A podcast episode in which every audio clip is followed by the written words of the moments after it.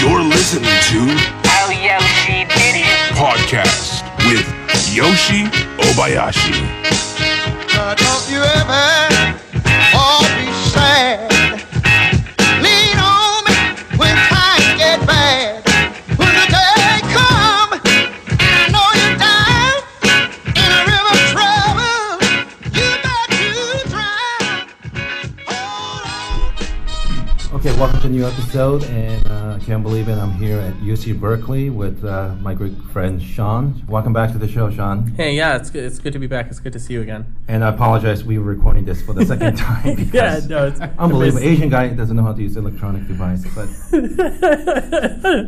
Sean, uh, This isn't. This is well. See, but it's not. It's not from your fa- your family didn't make it. no, uh, Yep. I think it's probably China. So uh, no, no, it's actually Japan. Oh, it's Believe it or from- not. it's from Manufa- Zoom. Yeah, manufactured in Japan, uh, China, but it's owned by a Japanese company. So Did you understand how to work half of it? no. I'm just glad I'm, I'm glad I'm here because I break the stereotype. I was terrible at math. So Yeah. you were very generous when we did the podcast. You you, you know. I was a generous.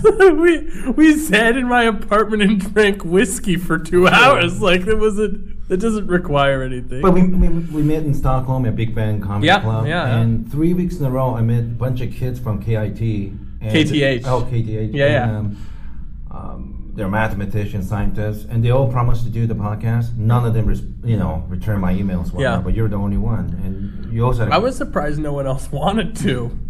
I was I, when I when I talked to other people about this, I was I tell them that story and I was like, well, of course I said yes. I love attention. Oh. like why? What are you, a fat why would I girl? wanna- Jeez. Well, I'm a fat guy, so Isn't, isn't that a stereotype that the um, science- girls no, like no, no, attention? No, no, the Okay. scientists and mathematicians are, they don't have sense of humor. I don't think that's the case at all. Is that a stereotype? Oh, they, they have senses of humor, but it's weird. Yeah. Uh, I I think it's more that people who work in cubicles don't have senses of humor because Mm-hmm. it's been drained out of them, and a lot of people think that they're scientists. by, by the way, Sean, could you do me? Uh, Oh, yeah. Introduce your friends. Yeah, this is uh, Matt Pancha. He's a graduate student at UT Austin. Howdy. And this is uh, Eric Peterson. He's a graduate student at UC Berkeley. Hi there. And we're all participants in this uh, special semester at Mathematical Sciences Research Institute, Mm-hmm. which is just a cool building where we get to hang out and talk about math. And they put it in this really beautiful place up the hills, uh, or up the hill from, from Berkeley. So it's a lot of fun. You know, when you take lower class kids, it, uh, I don't know if you ever watched the show The Wire. Yeah, yeah, yeah, definitely. Do you remember the episode when the police chief took a bunch of these uh, ghetto Yeah, kids to the a fancy restaurant because fancy they want to restaurant? come. Yep. and they got really nervous and stuff. Yeah. Well, that's the way I feel whenever I visit like UC Berkeley. Are you Stanford. worried? No, no, no. But Are you worried someone's going to give you a test? they're gonna- they're going to walk up to you and be like, ah, an Asian kid. Let me sit next to him during the test and cheat off of him. But it, it, it, it, I don't know what it is. Like I, I never did well in school, but um, it, it makes me nervous. It really does. And uh, I I'm, still- I'm, I'm really happy that you're invited. I've me. had I have nightmares about high school. It was terrible. It was awful. It's it's not a good place. I'll say that. It's not. That's- all terrible all I things got. happen in high school. All terrible things. Well, I don't know about that so much. But No, like I thought, all those. I didn't. They tell all those people who died in the textile factory building collapses that they were really going to school. That, that was like it was like had high school. was that your high school experience in Detroit? That was. We did a lot of textile work. a lot of textile work, um, a lot of sewing. Wait, what are you talking about? I don't know. I'm lost. This is just a bit that went off the rails very quickly. Sorry. No, but I'm, I'm, th- I really want to thank you guys for inviting me, and uh, I'm, I'm glad both of you joined us. And you know, I don't know what what Thank did you you for tell- coming up.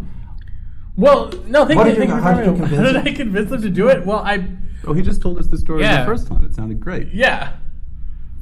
And, we now here all we have are. similar senses of humor, and they enjoyed listening to it. And I said, "Well, I'm going to record again with Yoshi. Like, Sure. let's. Are you guys interested?" And they were both like, "Yes, definitely." No hesitation. So, no hesitation at all. It, it, you know, it's not a huge number, but three thousand people downloaded. I don't know how many of them actually. listened to Really? it. Yeah, but Well, it was two hours long.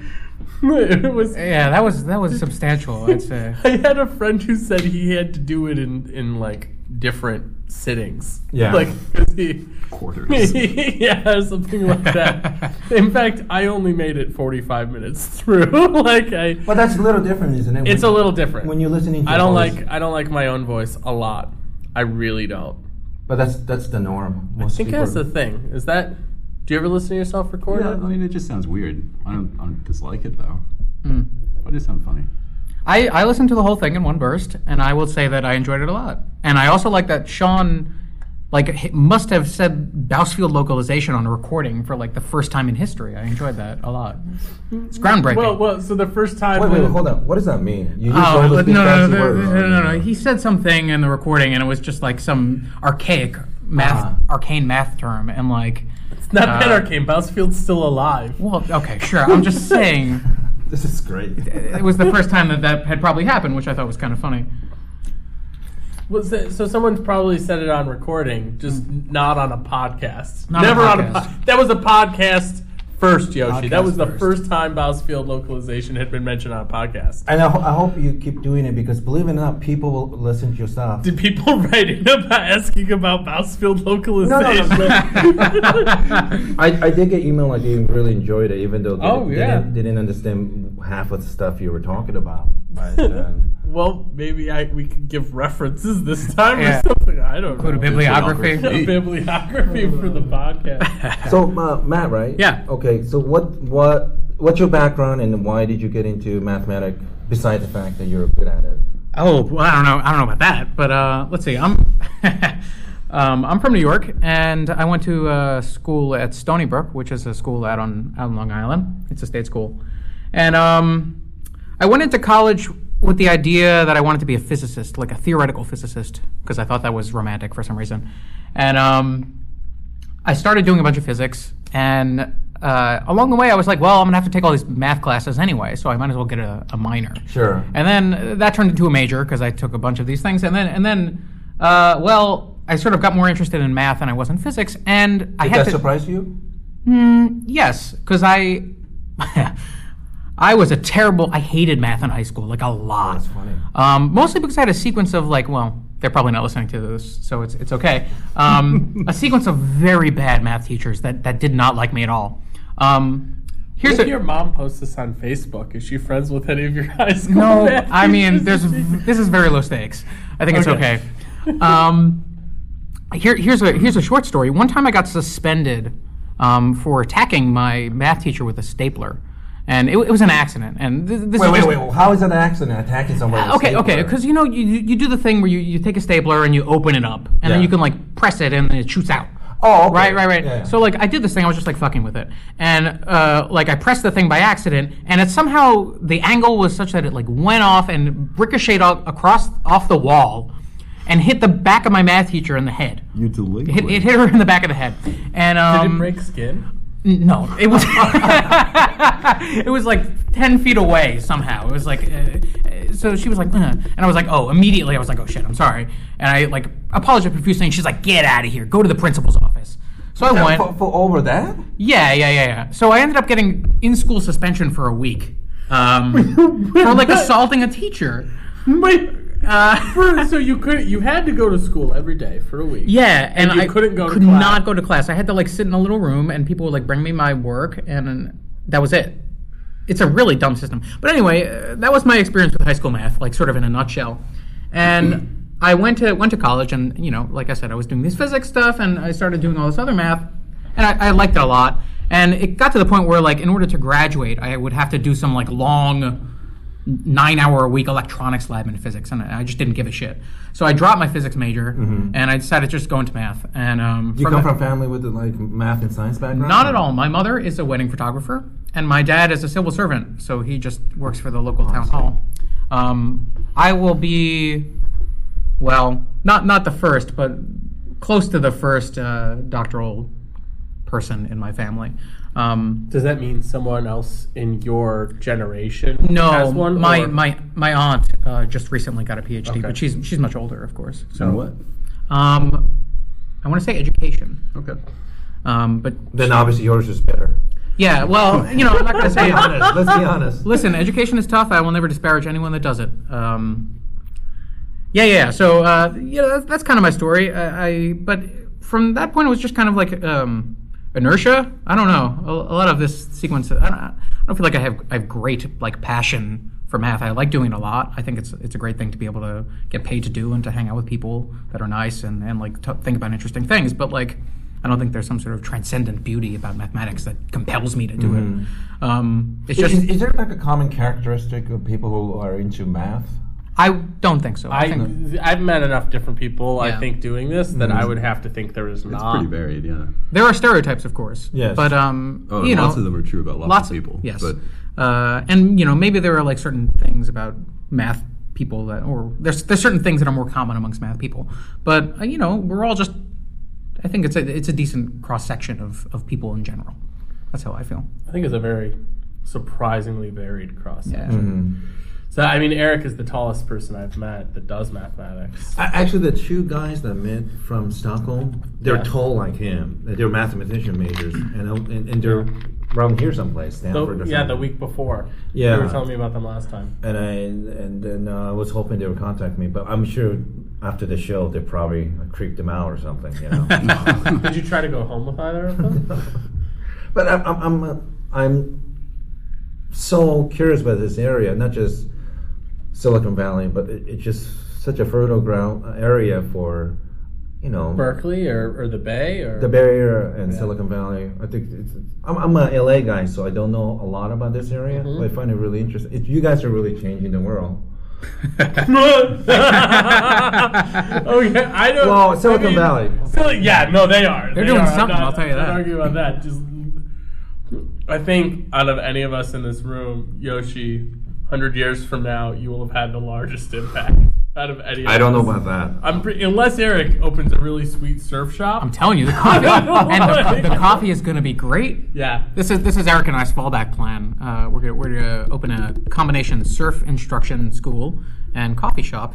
I'm gonna, I'm gonna do the when coffee we when we fail to get When- professorships, when a lot of things happen. Yeah. And uh, Eric's gonna teach people to surf. He doesn't know how to do it right now, but he'll learn. I got time. I'm yeah. young.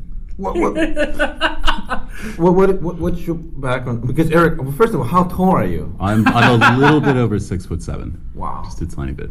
That's really tall. Pretty tall. Upper end of things. So Would I- you say you're the best mathematician, six foot, so we, we seven inches tall or taller? No, I don't think so. So we Hmm. just came from a topology talk where the guy speaking was at least six foot seven, and I think he he beats me. Wow. Yeah, he's a he's tenure track at MIT, and he's, Yeah. he's a clever fellow. He's quite that. So anyway, Yes. I'm from so I'm I'm from Northern Virginia and Southern Illinois, Okay. and uh, I got into math pretty slowly. I didn't have any strong interest in like high school or anything like that. Like I, I sort of tolerated it, like it was something that I could do, Mm-hmm. but it wasn't it wasn't fun. Um, and I went to college and I entered as a, a computer science person, and uh, actually exited as a computer science person. I don't have a math degree.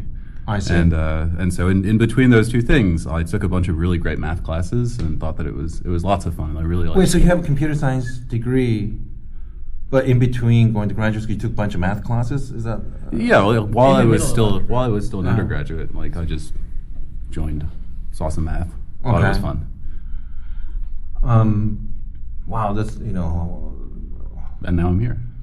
quite, I don't, I don't remember last time anyone said math is fun, at least not in my circles of people, but, um. No, yeah. But We, they they all work here. It was fun because it was easy too, right, to, for you? But I'm I'm sure that's part of it. I Mm-hmm. mean, lots of lots of things that are there are lots of things that are too hard to be fun for a particular person, and so Sure. being easy is definitely part of it. Um, but I think that more to blame is that I had a couple of really excellent professors. Okay. and that that really like I, I can easily imagine like like what's the like the butterfly flapping its wings, and I go into like this course instead of that one. and Mm-hmm. Sure. I'm, I'm not even close to California right now. And so, w- was Stanford the only place? I mean, not Stanford. UC Berkeley is the only place you apply for graduate school. I, I applied to a handful, um, and my options were to come to Berkeley or to stick around at, at Illinois. And so I came out here because the weather's nicer. And how? s- I mean, obviously, UC Berkeley is very strong in math math program. I'm assuming. Well, so what's weird is it, it has very, very few people in our area. Mm-hmm. So Is it because this is a new area? Or no, it's just so different departments have different concentrations. You can't have everyone represented Sure. well in a department. You can't have every field represented well in a department. And the people that they have here that are close to us are like phenomenal people. But you know, when you're working somewhere and you have the option to hire people, Sure. you want to hire people you're going to communicate more with, right? And so they tend to pull in people that are closer to them, and so they don't have a lot of people in our particular sub field. Um, so Eric, I, he's kind of like, he has an advisor here, but Yeah, I don't, I don't know the word for me. Like almost black sheep, but not quite. Yeah. I'm, I'm at least my advisor's black sheep. That's for sure. yeah, it is. Yeah, Well, wait. his advisors are really at other universities, yeah. if he has one at all. yeah. So why why did you pick the uh, field that uh, you know Sean's in and, and like? Oh well, that's that's what I was saying about these couple professors. So these Ah. these people that I really really liked just turned out to also be algebraic topologists, and I think I think that's not quite an accident. That it was a it was So a it's- nurture instead of a nature. So it just clicked when Yeah. you were taking their classes. I Yeah, see. and some mix of their personalities and the work itself. So wha- wha- wha- what is it like going to graduate school? I mean, you know, I, I barely graduate with four year degree. So you're you know one of the most prestigious universities in the world, and It's uh it's really relaxed. It It is. is? yeah, there's a no, I, I thought it was always stress and competitive. no, no. it's sort of it's sort of not. Um, in some sense, there's a people people op- at least here operate under the assumption that like by the time you've made it to graduate school at Berkeley, like you you have a passion for mathematics, and Sure. so they don't need to sort of like like bury you under assignments and work. And so instead, they expect you to just like appear and learn things, and eventually do work of your own, and then then you graduate. And so it's it's pretty it's pretty relaxed in And some sense. you don't have to give names, but like, what what is it like the professors that you work with? Are they are they really passionate, or is this like their job and they're just looking to retire? Oh no, they're they're they're all passionate. All the people that I've that I've spoken with, I guess. I don't know anyone who's in our field and like over the age of forty who's like just in it for the just in it for the tenure. Huh. Oh, I, I, I know people not in our field, one or two, but out of topologists. mean, I know people who aren't retired. I definitely know uh, at least one example of a topologist who is retired and does not talk, who is not retired and does not talk about research at all. Okay. and I have we have a friend who who at at one point wore a bag paper bag on his head who took classes from this person this is my way of like trying to identify this person I don't, I don't know who this person is, but okay. I mean, like one one professor out of several is probably better. No, it's than a lot. yeah, It's- better it's than an office uncommon. building. it's uncommon so i mean so for example i cannot imagine my advisor retiring and he's gonna be 65 soon and when i talked to he said he was gonna retire soon i said what what are you talking about like how could you possibly retire soon he says well then i'll get to like go to all conf- conferences more often you know he'll, he'll, he'll get to go to whatever workshops and visit people in other departments and he won't be tied down by other duties that you have when you do this stuff Can you explain like what? Okay, you get these conferences. What is that like? You have a bunch of other mathematicians. Yeah, so there there are talks. There are like four or five talks a day, and each of them's like an hour. And then in between each, there's like a half an hour coffee break, and you talk to people about stuff. And then it they, so so these people get invited to talk, and they give an hour talk on something they want to tell you about. Did they ever have a big argument? Like, Sometimes, I mean, I don't know if I'd say big argument, but but definitely people interrupt and say, "What do you mean by this?" or "No, this is not true," or blah blah blah. Uh-huh. But I haven't witnessed any anything that I would consider controversial ever. I mean, I don't know if you guys have. I I think it happens. I mean, I'm guessing that it's happened, but it doesn't in our field. I don't think.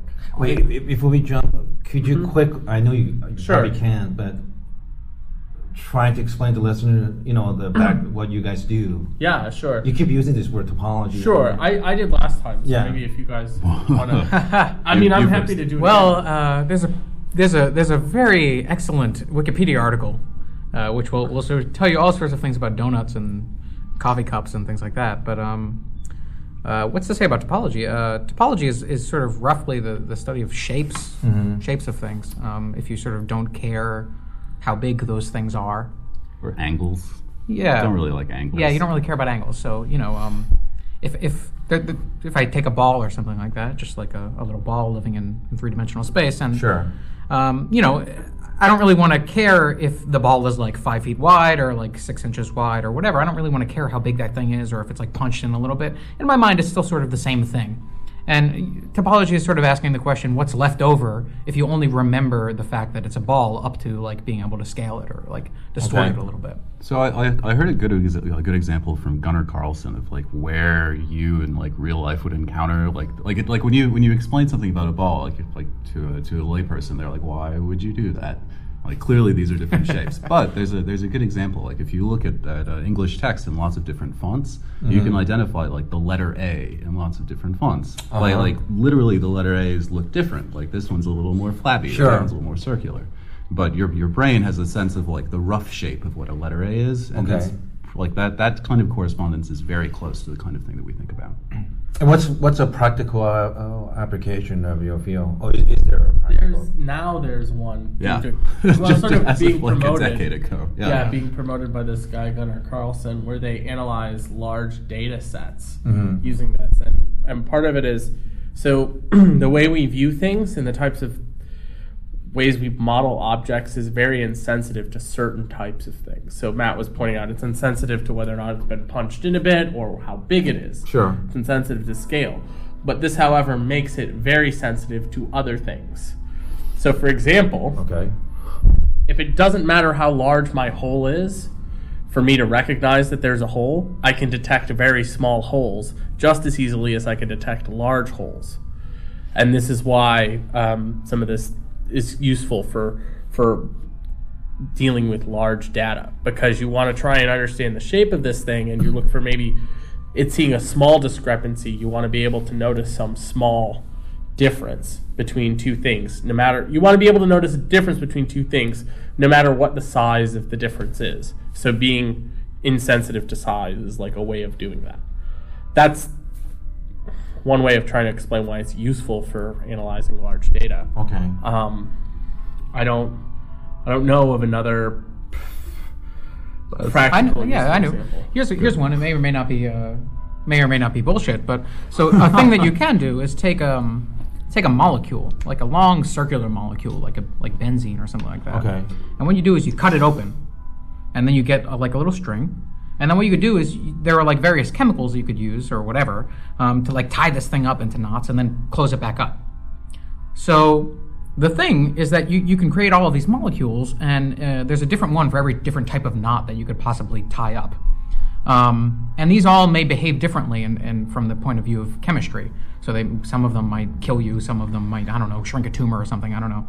Uh, but so the point is that you might want to know what, what different types of knots are. And that's like a, a big question in topology. That's, this is the, the field of knot theory. And um, these sorts of things come up, and when you when you're talking about syn- synthetic chemistry or like uh, DNA stuff, because there's there's some sort of like twisting of these things and knots that show up in, in DNA recombination. So there's like mathematical biology that happens where you're thinking topologically, but we don't really do any of that stuff, you know. No, we These are don't. just sort of like answers that we kind of know vaguely about. So that's interesting. So do, do you have that sometimes? Like someone in the physics department or biology department call you guys and assist them with some problem using. So a good friend of mine is one of his advisors is a chemist and the other is a mathematician, and he works in sort of this overlap between topology and and chemistry or topology and physics, and they use tools that we build, or I mean they're they're using things from a long time ago. Um, and they they use them to like really answer serious questions in chemistry. So they use them to count things called excitons, which are quasi-particles. So you have some molecule, and the electrons on each atom can live in various shells. But if there's some gap or something like this, this behaves like a particle, and so you can count the number of different ones and how they move on on molecules using some of the techniques that that were developed by by topologists in the past 60 years or something like that. And that's relatively new. There's also, I guess right now, there's this whole th- how did we forget this? At the IMA, the Institute of mathematics and applications. Oh, Topological insulators? Is that what you're talking about? No, the the program. They have a year long program right now at the IMA Oh, yeah. Oh, yeah. on applied algebraic topology. And oh, there's sure, sure. this other stuff called homological sensor networks, where you sort of ask, where do I need to place, like, what kinds of algorithms can I write down for, like, if I have, like, like suppose instead of this like the floor of this building instead of it being like classrooms they were bank vaults and i wanted to keep people from getting in and stealing things where would i need to put cameras or sensors to make it really hard for people to break in without being detected Ah, and so there's there's an approach to that through algebraic topology. I, I do not know anything about there, it. There are lots of complicated variations on these. Like you have like prison guards walking around, so like mobile sensors, Sure. and you have to understand like like even if you don't expect to see everything all the time, you need to make sure that like there's no place that you can hide and like sneak past the guards. Oh, That, see, like, at this some sounds point, like the guards a- will bump into you. This sounds like a practical application. Yeah. yeah, yeah. Sure. And uh, uh, one other thing I was wondering, like U.S. military. I mean, I'm sure they could. You guys could probably help them with something, could you? I mean, Well, my second year in graduate school, I was funded by DARPA for some Yeah. weird Well, I don't know what reason. that is. Uh, Sorry. it's it's the research wing of the Defense Department. It's like the Defense Advanced Research Yeah, I don't know. Projects Administration or something like that. But Hmm. the point is, they, they just have a bunch of money and they like throw it in places Sure. in the hope that uh, someone will figure out something that can kill people better. Um, so this is Were you actually successful? uh, no. Did you find anything that could I kill people? tried by it? really hard. And, Did they get the uh, money back from you? Yeah, they refunded it. No, Oh, uh, you refunded it. They gave the money to you. You refunded them. Yeah, who knows how it works? If they refunded you, they would have given you more money. Listen, I'm not an expert. how difficult is dealing with Sean? Mid, mid to high. He has his good days. Yeah, yeah, Hey, that's yeah, oh my yeah. good days. What are my bad days like? Um, yeah. So anyway, this is this is how I, I actually met my advisor. Um, so my first year I was funded in grad school. I didn't have to teach or anything. And then um, my advisor sent out an email on the, the grad students email list, and he was like, "Hey, I have this uh, position for a research assistant for this DARPA thing to do applied algebraic topology." And I was like, "Cool. I don't want to teach. I'll do that." And I started doing this thing, and I worked on applied algebraic topology for a while. Did and- they check your uh, security background and all that stuff? no, no. It was it's very indirect, and basically, you know, they just gave him a grant. It's Mm-hmm. not like whatever. Um, but no, there were. I don't have any security clearance or anything like that. I mean, to be clear, DARPA also funds people to build things like file systems. Yeah. like it's Um, not. or like fast cars and things like Yeah, that. They, like they, it- do all- it's- they it's- just like throw money at stuff, you know. It, it's many stages away, like Right. removed from missiles. Right. So, um, yeah, yeah, yeah. So, you know, I did some stuff that was not, could not p- conceivably be useful in any way. Uh, and that sort of segued m- into me working with my present advisor. So that's, that's how I got there. Um, D- Now, when you, when you go to graduate program, do you pick the advisors or they pick you? How does that work? A little bit of both. Yeah. Mostly you do the picking. yeah. but and they, have accept the- your choice. Yeah, That's they, really they how have it the goes. option to veto. So when you got accepted, do you like talk to other one other students? But they're like, you, sh- they would tell you like, oh, Oh, yeah, don't, that's- don't you dare go with this guy. He's Yeah. a hard ass. Just get the first. Go- so there is gossip one- is, very common about like that that sort. Yeah, So there is that. Ah. yeah. And, wh- and and if they're hard ass, it's because they they're just they're trying to teach you too much. Oh, it's their or personality. personality. A lot. It's a lot of it's personality. I mean, so some people deal with trying to teach you a lot of information in different ways. Some people are hard asses, and some people aren't. I mean, I don't know if I would consider my advisor a hard ass, but he taught me a lot of things. You know, so I mean, it's, yeah, different people have different styles. So Do you? So ob- obviously, uh, there's the, the skill of teaching varies professor to professor. Yeah. right? No, a lot. Yeah. So there were some people. So. So you might um, have some Nobel Prize winning professor. but Sure, He's yeah. Terrible at talking to people. Oh, certainly. lots The- lots of undergraduates can tell you There's there's one here. even. Right, like that, like all, all of these people get get stuck teaching like calculus one courses, and some of them are very good at it, and some of them are excellent mathematicians and can barely like keep control of the classroom. And, and is is that because most of them probably just want to do research, right? They don't want to teach. No, well, it's Sometimes all about that's part of skill. it. I mean, It's about skills. Just may- maybe, maybe they want to teach. Oh. Maybe they would love to be able to teach, but they're just shitty at it. Yeah, like it, like it, it's not a right. Like it, it's pe- people are hired based on their research ability more often than not, That's Here, at especially at least. schools like this. Yeah. and so teaching is like something that everyone has to do, and some people like it and some people don't, and that just doesn't correlate well with them actually being good at it or not. And what's is there like a requirement? How many classes do they have to teach, or how does Oh, that here, work? yeah. So they they're on some sort of point system where, like, if they teach a large in- introductory class, then they get lots of points, and if they teach a high level graduate course, they get very few points. And at the end of the year, they have to have taught like enough of all the right kinds of things to meet some sort of quota. Ah. And Is that so- right? So you have That's that's I've never heard of that. It's- before. Yeah, That's these, how it these works systems here, vary yeah. greatly among schools. It's I hard see. to say. So where I went to graduate school, professors had to teach two courses a semester, and it didn't really matter what they were, but they didn't. I mean, just because you wanted to teach a course doesn't mean you would be able to teach a course, right? So they had people decide the year before who was going to teach the grad, who were going to teach the graduate courses. And then maybe they would run, maybe they wouldn't. And so, if a course got canceled, they would have to teach, you know, something else I see. unless they got like some dispensation where they didn't have to teach as much. do they factor in how many students actually learn something from you? Or No. they just bring up- Certainly no, I'm, I'm not being sarcastic. I'm, They I'm- should. No, no. They should Right. potentially, but they definitely don't do that. How does it work at Austin? Um, I don't really know. Yeah, not a professor. Nope. Never had to deal with this. That hasn't come up. Didn't talk to a professor ever about teaching. I, I think it depends on the contracts of the individual the professors as well. Really? I, I don't know. I, it seems like people have different obligations, and I oh don't- well, yeah. So certainly, like they weren't going to make John Tate teach a bunch of stuff when he was. Oh, that's that's true. Like, Yeah. like Peter Tegner here has just like never taught a low level course.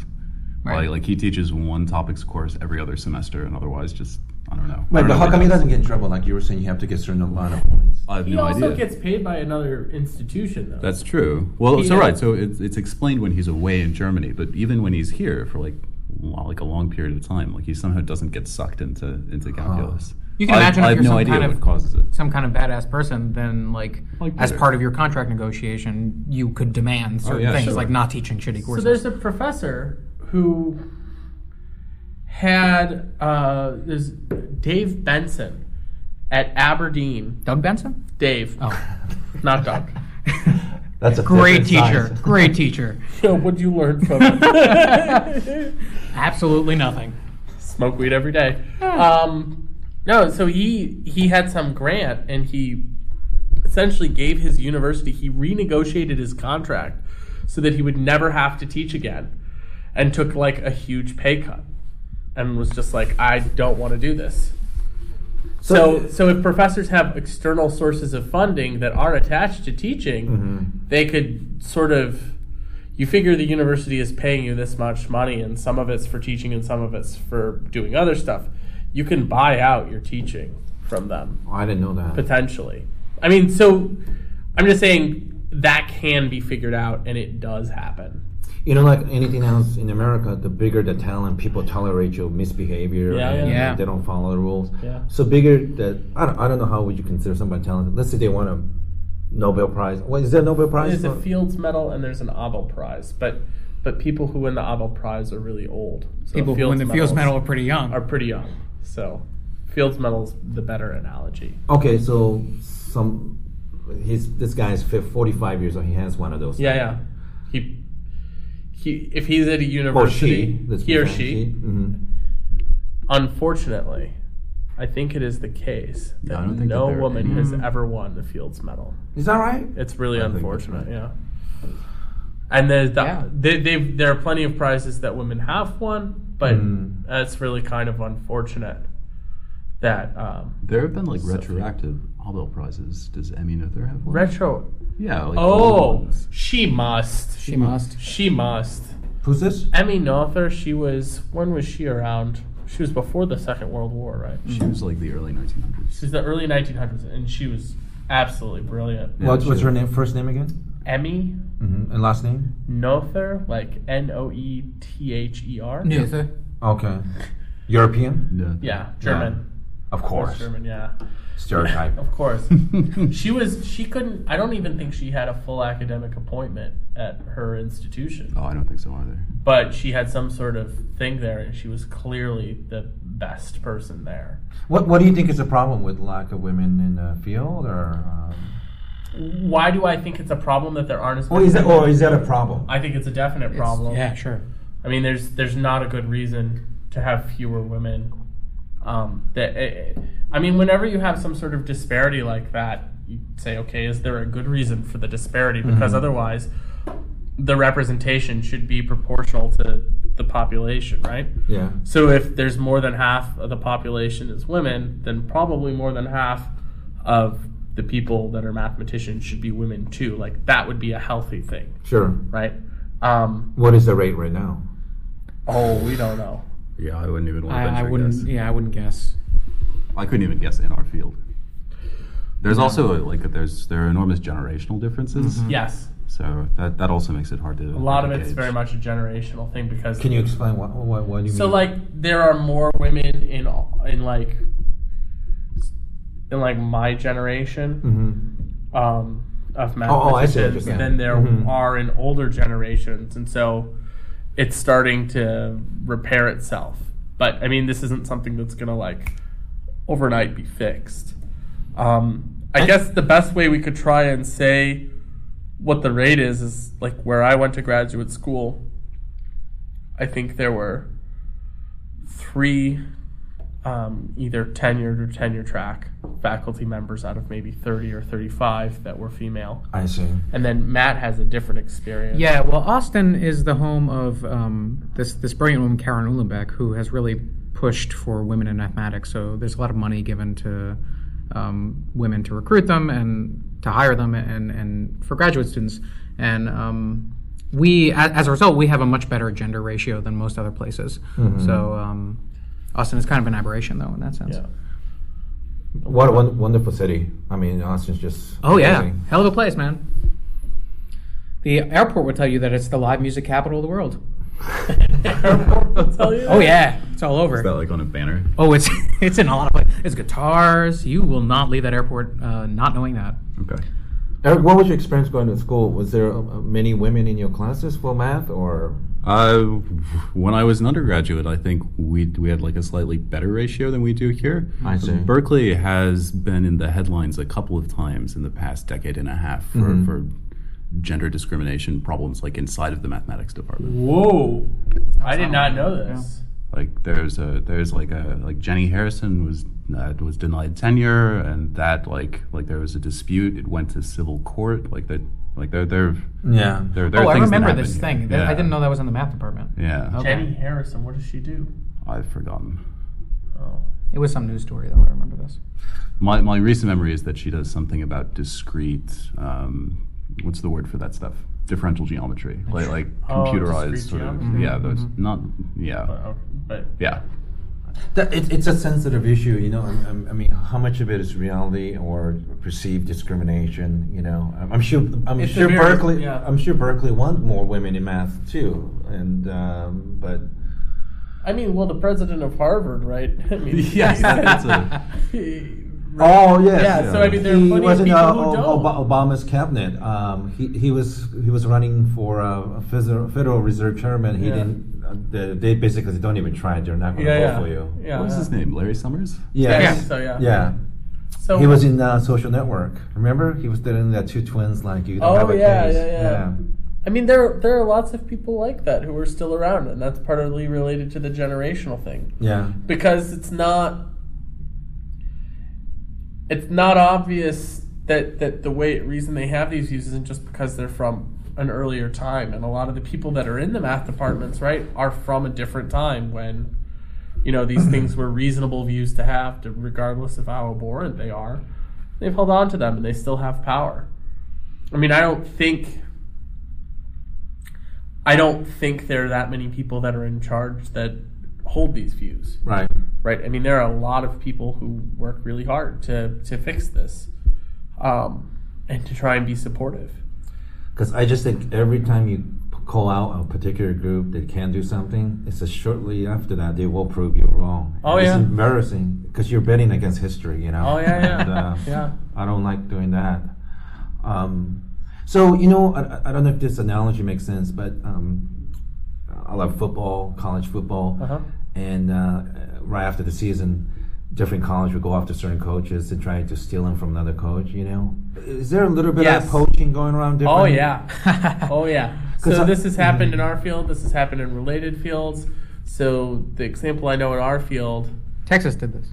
Texas did this to who? Uh, there was a recession a couple years ago. Uh, Okay. Basically, when I went to grad school, and uh, the UT system was doing pretty okay, but uh, for example, the, the UC system, California was not doing so okay, uh, and a lot of other places weren't. So um, UT took the opportunity to sort of like poach a lot of pretty good graduate students and and hirees or whatever. So like the system as a whole was doing Also, pretty they're well. poaching graduate students too, not just professors. Well, sh- I Oh, mean, you yeah. can imagine like if you can offer decent funding to graduate students, uh, like, and you can also hire good people, then that would draw higher caliber graduate students. Because I remember, you know, when I graduated from high school in '88, I mean, USC was pretty, pretty good, reputable school, but not like the way it was right now. And I, I remember reading LA Times; they were throwing just money at these guys, like Yeah. leave Yale, leave Harvard, come to our Yeah, yeah. Yeah. university. Oh, You they know, do. They just throw money at him. So there was a guy who was at MIT, tenured at MIT, and went to Harvard. Like they Harvard poached him, just straight up. Vanderbilt just recently grabbed Vaughn Jones Yeah, yeah. a couple years ago. Vanderbilt, he was, he was, he was in, here. in like the top three most highly paid professors in the UC system. Like he made something like four hundred grand annually. A professor? Yeah, and, and Vanderbilt. And, but he got probably didn't him. have to teach, right? No, no, I taught Calc One with him. Oh wow, how was that? It was it was great. So this is he. Served, Wait, wait. How right? does the pay system? I, I, I Did you get a cut? He he No, won the I didn't Fields get a medal. cut. He's Ah. one of these Fields medals guys. He's Yeah. Yeah. he's he's brilliant. but if you sign a contract saying you're going to be at UC Berkeley for the next four years, you can't get out of that. No, but he didn't sign that contract. Oh, okay. Obviously, Yeah. right? Yeah, clearly not. And also, money can buy its way out of any contract. Come on. I mean, he could buy out the rest of his contract. Athletes do this all the time, right? Yeah. They're under contract that they won't leave, but they can buy out the rest of it. There are penalty clauses, so they just pay the penalty. So you mean like you know these high school athletes? They have these coaches that vulture just showing up, and you know they're trying to charm the parents. Yeah, yeah. So let's say you you win one of those field award that you were talking about, Oh, yeah. and um, No, they this universe specifically go after people who win Mm-hmm. Fields medals. Sure. Oh, yeah. They specifically do this. I mean, Chicago did this with uh, I don't know how to pronounce his name. Chow, the fundamental no, Bob Lemma Chow, the guy. fundamental Lemma guy. Yeah. They did that. They poached other people. They poached people from Northwestern, right? Hyde Park and Evanston aren't that far from each other, and they steal people from there all the time. I mean, they this this happens. there's never like fist fighting between the advisor and two different school over fighting for someone. It's not like Fist fighting. fight, oh, I don't think so. No. But there's a lot of, I mean, there's a lot of reasons someone might want might want to move. So someone in our field recently moved back to the U.S. from being in Australia for a number of years, Mm-hmm. Mm. and a really large deciding factor was the fact that his wife wanted to go to veterinary school, Uh, and so he went to a university where there was a where there was a veterinary school in that town, as opposed to going to somewhere else. Or at least that's one of the reasons. So there are lots of so this is like a perp, right? Like charming the family. So that that happens. Most disputes are settled with chess boxing anyway.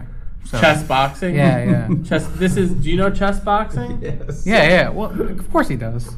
Why? Because he's Asian. Yes. is that an Asian thing? Chess boxing. well, without his chess and kickboxing, but Yeah. um, yeah. Oh, okay. So But it, it'd be frustrating because let's say you decide, like you were saying, like Eric, um, you decide to go UC Berkeley because there was a specific uh, professor that you want to study under, and that happens to people. so you Yeah. go, and next thing you know, it he leaves for MIT because they offer him like, some obscene amount. Oh, of money. sure. that happens to people, but usually they can take graduate students with them. Is that right? Oh yeah. yeah, Yeah, that's that's, a common pretty sort of deal. But he's not going to take everyone. So the No, one who he are won't left- necess- not necessarily. You're right. I'm agreeing with you. Yeah. It's not also necessarily. it's also You're common right. to like spread it around to say like I'm leaving, but you can come out for like the next year and visit, and Yeah. then you'll come back and write your thesis. You won't need me anyway. Yeah. Mm-hmm. Like those like deal, deals are struck. yeah. people are reasonable by and large. Huh. This is um. So there are people who went from MIT to UC Berkeley, and they had graduate students at MIT.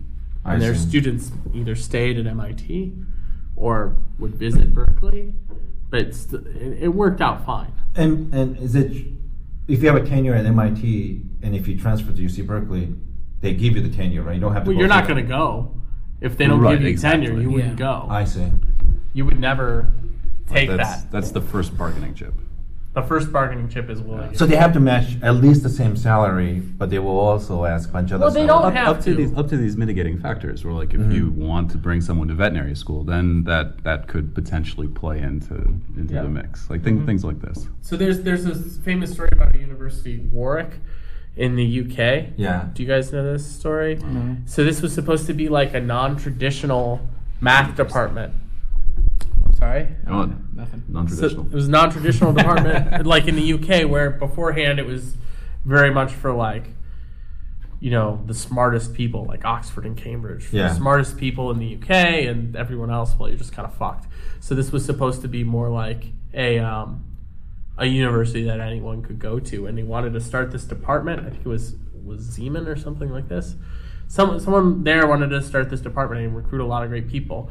So what they did was they wrote this letter and they said, you know, we want to hire we want you to come to work we're starting something new we're not going to be able to match your department's salary from your home institution but these are the other people that are coming and so he wrote down five other names Was it true? right he sent out all six letters at the same time and the thing was they were like oh well if all these other people are going then of course i want to be there Oh. and so he did this several years in a row in different fields. And so he sort of jump started groups. So a lot of people left and took less money. But the perk of having someone you But can how did they talk find to- out? And w- were they obviously they were pissed, right? I mean, I don't know that they were no, because it worked out exactly fine, right? Yeah. So they were lied to, and it would have sucked if it didn't work out for anyone who left. Sure. But since they all said okay, then there's no reason for them to find out. I mean, like it, it doesn't make sense. They wouldn't be. Only he would know that story, right? That's not under game theory. It, No, no, no, yeah, no. yeah, No, I guess not. yeah, Um, why interesting. I, I, I love hearing these kinds of stories. Uh, yeah. It's really funny. I heard this from. I can't remember who I heard this from. I think I heard this from Richard Hepworth, but it's. a- I think it's a well-known story. Mm.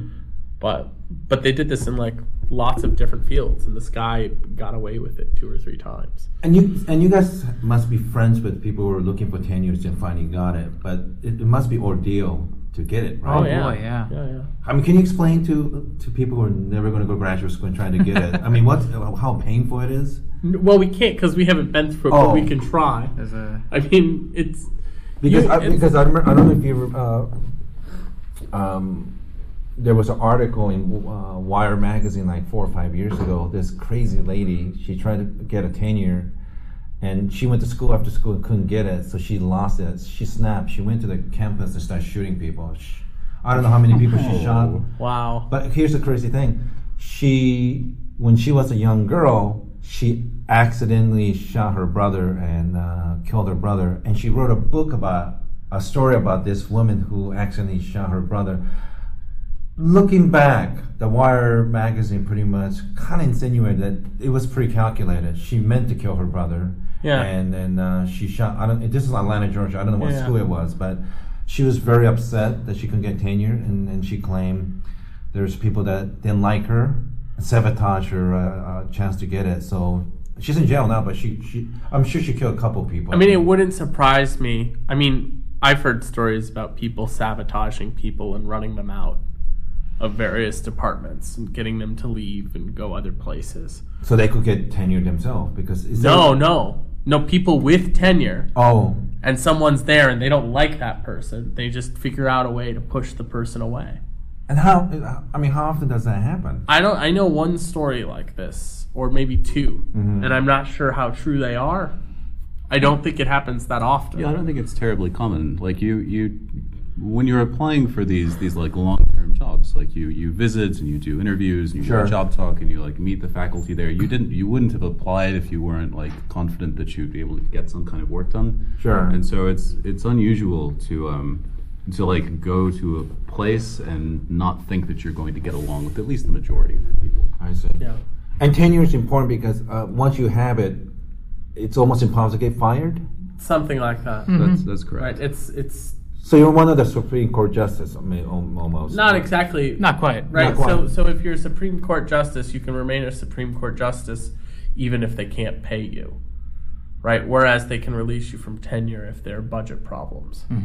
Oh, is that right? If they don't if they don't have the money to pay for the position, there's no position. They're not legally obligated to pay money they don't have. I didn't know that. Ah. So, I mean, I feel like there are other like circumstances, right? Like if you kill a guy, probably they don't. no, right? Oh, no, they're, right, they're yeah. morality clauses. Yeah, morality. There are things like morality whatever. clauses. Yeah. Probably sleeping with students or But yeah, By, Yeah. by and large. Wait, it- what's the policy on that? They're adults. No, I'm, I'm, this is a serious question. I don't. I I have not looked into it. It's just I know it's frowned It, upon. it varies. It's generally at least frowned upon, but People have married their students, Yeah. graduate students. I mean, you know, if there's no coercion and like, it, it's fine usually. But if, if you're like teaching someone in your calculus class, like you probably shouldn't date them. You should at least wait until you're not teaching them Yeah. anymore. That's There's basically. there's a weird issue because about- of, of, uh, you, you might end up being biased. yeah, I Yeah. mean, you shouldn't be in a position of power over someone and also be romantically involved with them. I see. that that just has Just the as a- potential for being But let's manipulated. be honest, it happens all the time. I don't know about No, all the. let's be honest. It happens all the time. mean- why, I mean- why are you trying to put words in our mouth? I've never, I've never seen that happen. Uh, I've never experienced. Okay, that. let me rephrase. I wish it happens more often.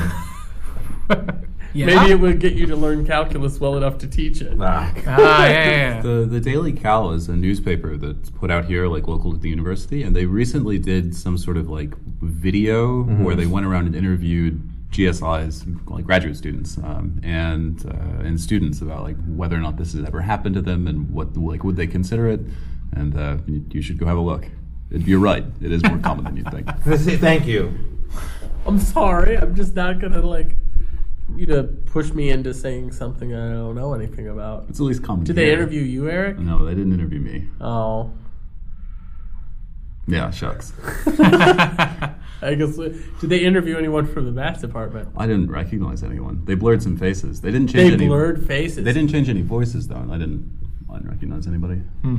and they did. They didn't add put the names underneath with the blurred faces. Oh. that would, It's usually how they do it. Can I can I ask a little bit Yeah. more? So so when you're tenured, um, what's some of the privileges and responsibility that goes with it? Well, how are you different from say a uh, teacher teaching part time or not tenured? well, so if I'm even tenure track, I probably have health insurance. Ah, I get paid better. okay. I'm part of a stronger union at the university. Um, Ev- Does every school professors have union or yeah, they do pretty much. Maybe not the private ones, but but all the ones I know of. It's much harder to get fired, like we said before. I see. much harder, right? Because you have a contract with them, and the, the terms of your contract aren't like three year by three year terms. I So see. even people who are lecturers in the U.S. have like three year contracts. You Um, also have much greater say in like departmental decisions, Mm-hmm. Ah, like whether, like for instance, whether no black people. For, I'm kidding. Yeah. well, if that were to come to a vote, you would have more say than someone else. exactly. or some say it all. At You- some you- point, at some point, that was voted on. You say Right? that, but uh, like Like you laugh, but at some point there was a vote. UT had this problem.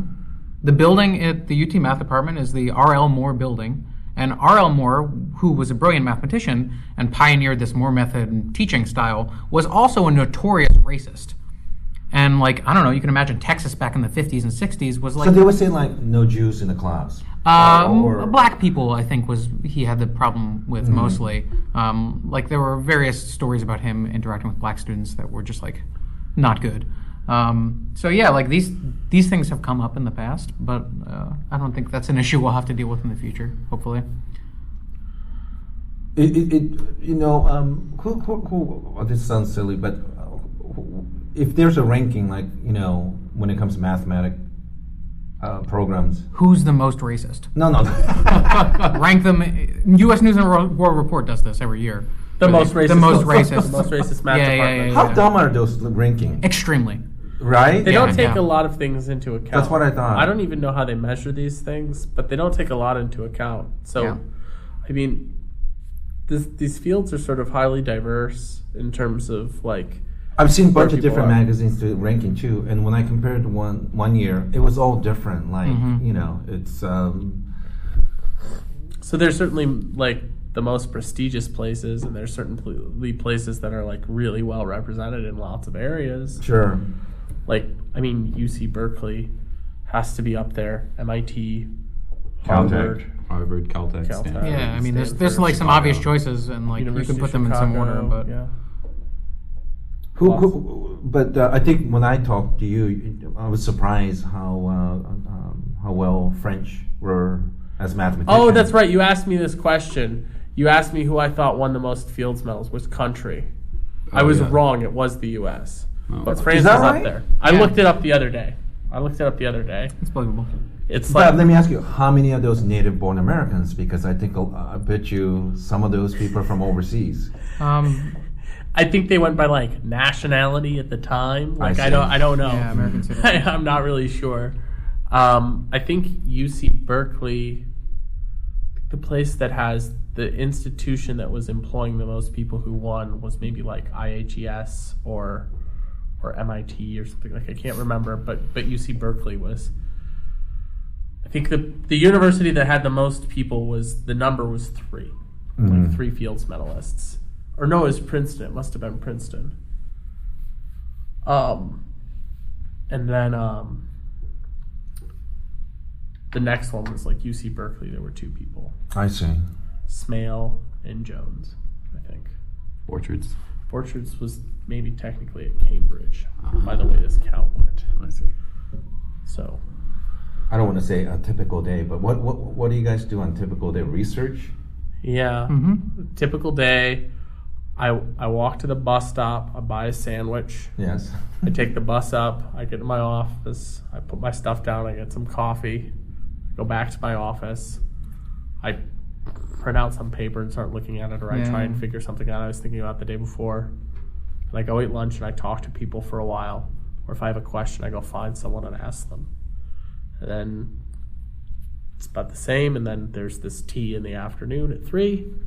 We talk some more, like with people, and you you tell them you ask them what they've been thinking about, or there's there's seminars that we have.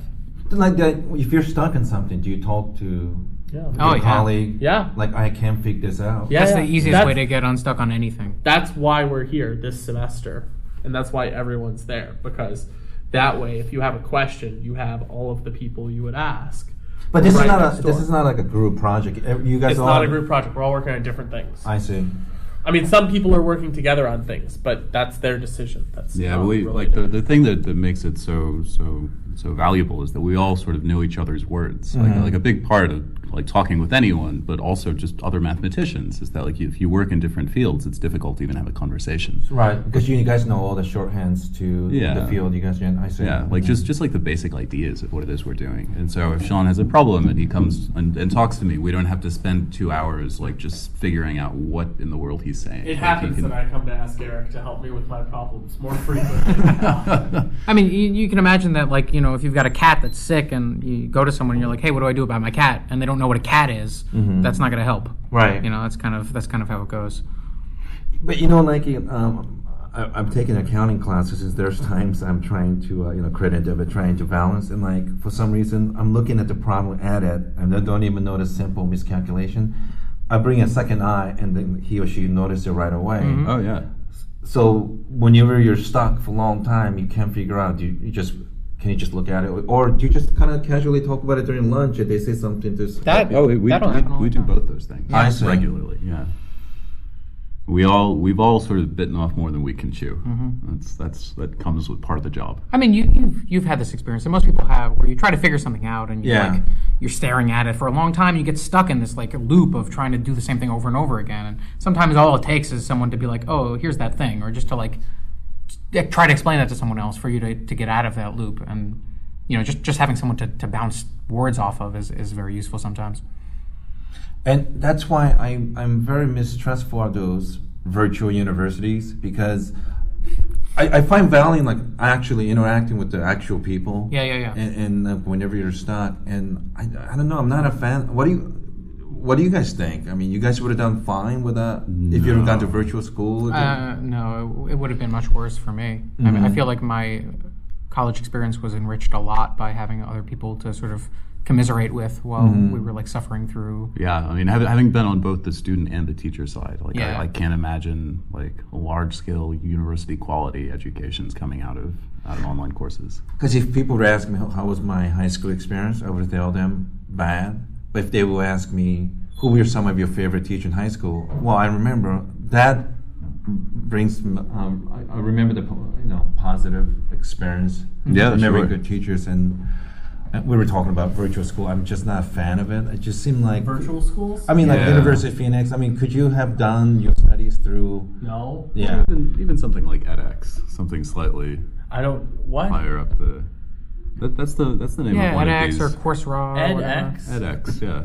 I don't know Or MIT, that. MITx. There's- these- these yeah, things, These, yeah. oh, these things. Open courseware. These things, Yeah. yeah, with Yeah. slightly Yeah. better names than University of Phoenix. Yeah. I, no, they're not. It's a great bird. Uh, so so. So, so is it real? Is it a real bird? Can you have opinions about a bird that's fictional? You're saying if a phoenix came up to you and like burst into flames and re- was reborn, you'd just be like, eh, Yeah, shrug. okay, Get back to work. fair enough. Yeah. No, I I don't think these things are if you just want to make money at something, you can produce a shitty product. If you want to do a good job of something, you actually have to care about it. And these things are not about educating people.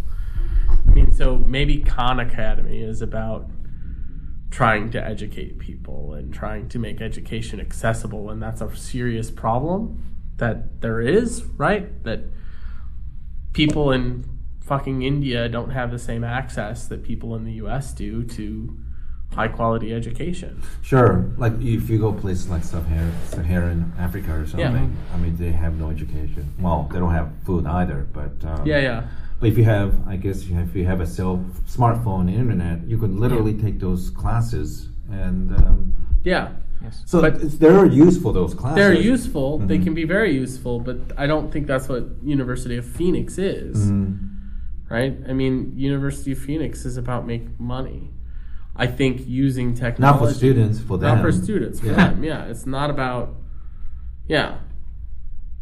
So I don't. I don't. Uh, I don't know. I'm not a huge fan of them. I'm not interested in trying to limit people's access to education. but Sure. I'm also not interested in trying to tell people that they know something when they don't. Right. You can walk away with a University of Phoenix degree and. Well, mean, e- even that these doesn't free sound things. I right. mean, I mean, the point is like, I think we could all get behind the idea that it's it's great that there's this democratization of, of like content. Like, Yeah. the sub-Saharan African guy can go and like get a calculus course from some guy at MIT and watch that, and um, that's great that he can go and do that. But whether or not that's a replacement for having a bunch of people around to talk to is a separate question. But, Yeah. you know, at the very least, it's a step up that like there's no barrier to the information. Mm. You know, like everyone has a library now. If, if you don't have other option, then Yeah. that's the best option. Like the, Yeah. the fact that I can access the information of calculus as anyone is great. Whether or not that will help you learn calculus is a separate question. Yeah. So this this is related to an example that my my dad mentioned to me when we were talking about affirmative action. He's like he's very strongly in favor of it because when he went to law school, um, the, this ensured diversity was really important, and the reason was that he didn't learn necessarily. He did not learn the most from his professors in law school. He learned the most from the other people in the course sure.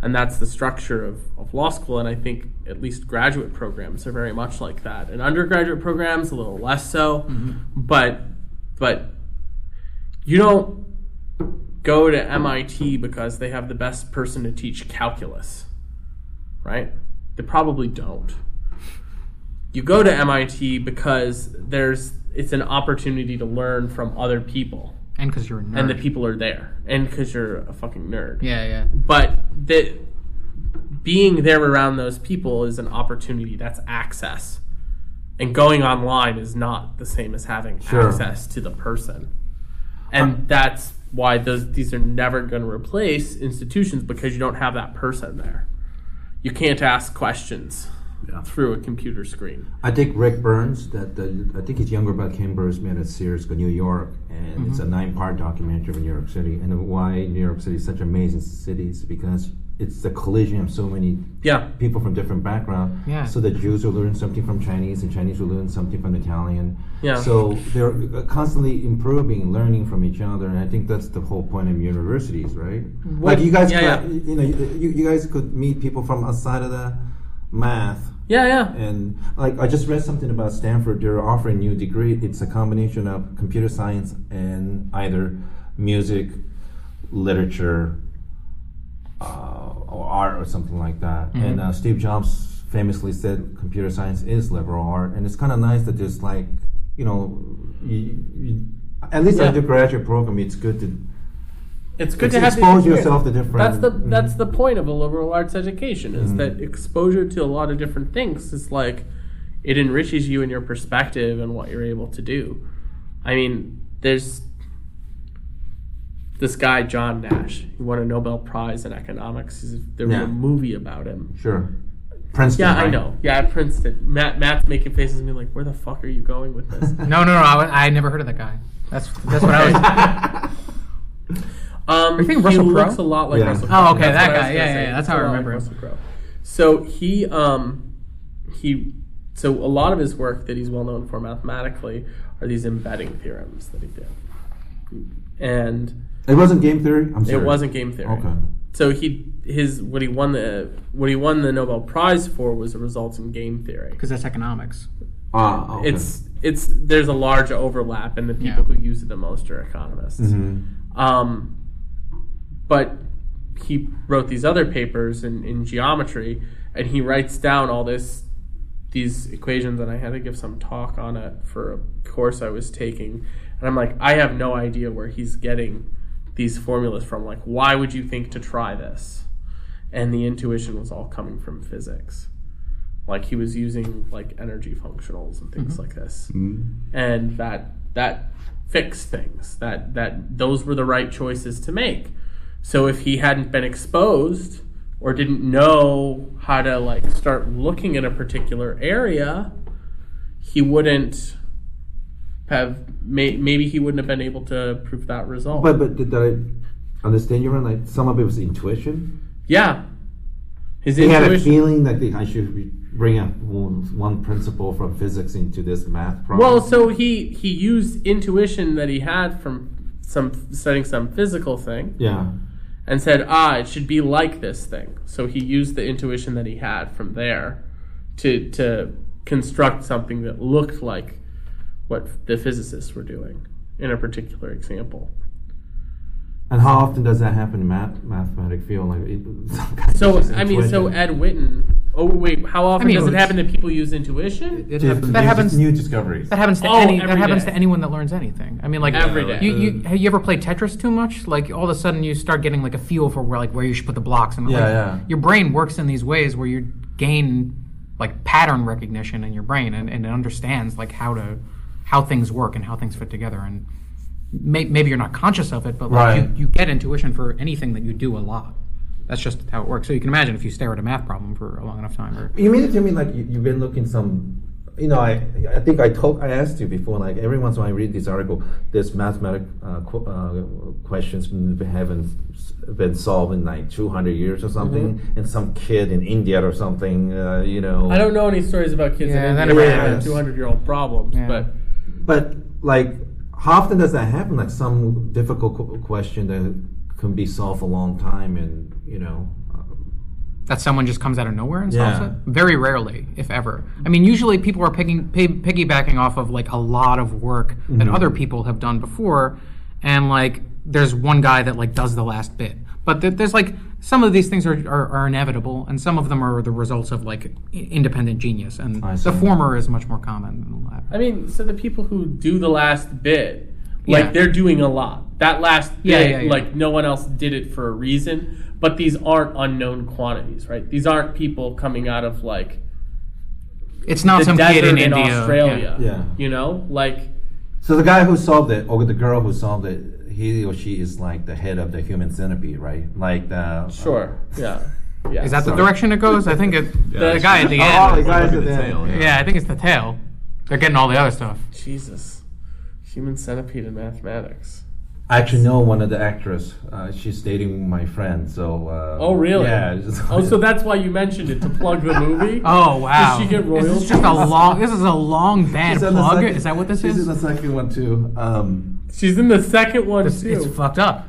Did- Has her boyfriend seen these movies? Yeah. like and they're still dating. What was she in the? She was. Was she? Well, it's not in like the, it was. It was. she was one of the two girls, yeah. Wow. and she's from. Ori- Oh, why am I forgetting her name? Um, I'm in dinner. You're with not her- gonna get invited That's over for embarrassing. dinner. But she's from Washington State, and um, anyway, um, Whatever. So are a lot of people. I'm not impressed. Were they all in different versions of the human centipede? Yeah, movie? no, that's you can't get a driver's license in Washington unless This is you've the been many in a, human centipedes theory Yes. Yeah. of reality, the many worlds interpretation. Okay, so swing and a miss. I have a bunch other questions, and Yeah. then we'll finish. Um, sure. Um, you know, the, the, I don't know how much of a stereotype in many of these professional uh, chess players. It Uh-huh. seems like mental illness runs pretty deep. Yeah, Is- we talked about this last time. Did we? yeah, Uh, we did. I'll tell you what my answer was last time, and then maybe you guys can elaborate. So Is the- there is there like higher percentage of people with mental illness within mathematician, or not really? So I don't really know. I don't think so. What I think is the things you hear about, the stories that you hear about any group of people are the sensationalized ones, right? They're they're about the crazy things that happen. So someone losing their mind is a story that's going to get repeated. Sure. You don't repeat the story about the guy who went to his job every day for 40 years and then Sure. retired and then went home and lived a normal life. Oh, I love that one. That's not a, Matt likes that one, but it's not a story you hear a lot. The what story was you Ted hear a lot. Kaczynski? What was he, mathematician? He or- was a He was, mathematician. yeah. He was, yeah. He came Was up he the good other one? day. Yeah, It he, was- it won was a an great award. one. He won a Harmonic prize analysis. for um, for like the best thesis. I was just- at University of I was just Michigan. No, no, kidding. seriously. He really was a good. No, he was mathematician. really Yeah. very good. Uh, How do you know he was a good mathematician by just just looking at his credential, or how did you? Yeah, to some extent, he won awards. He was well recognized in his field.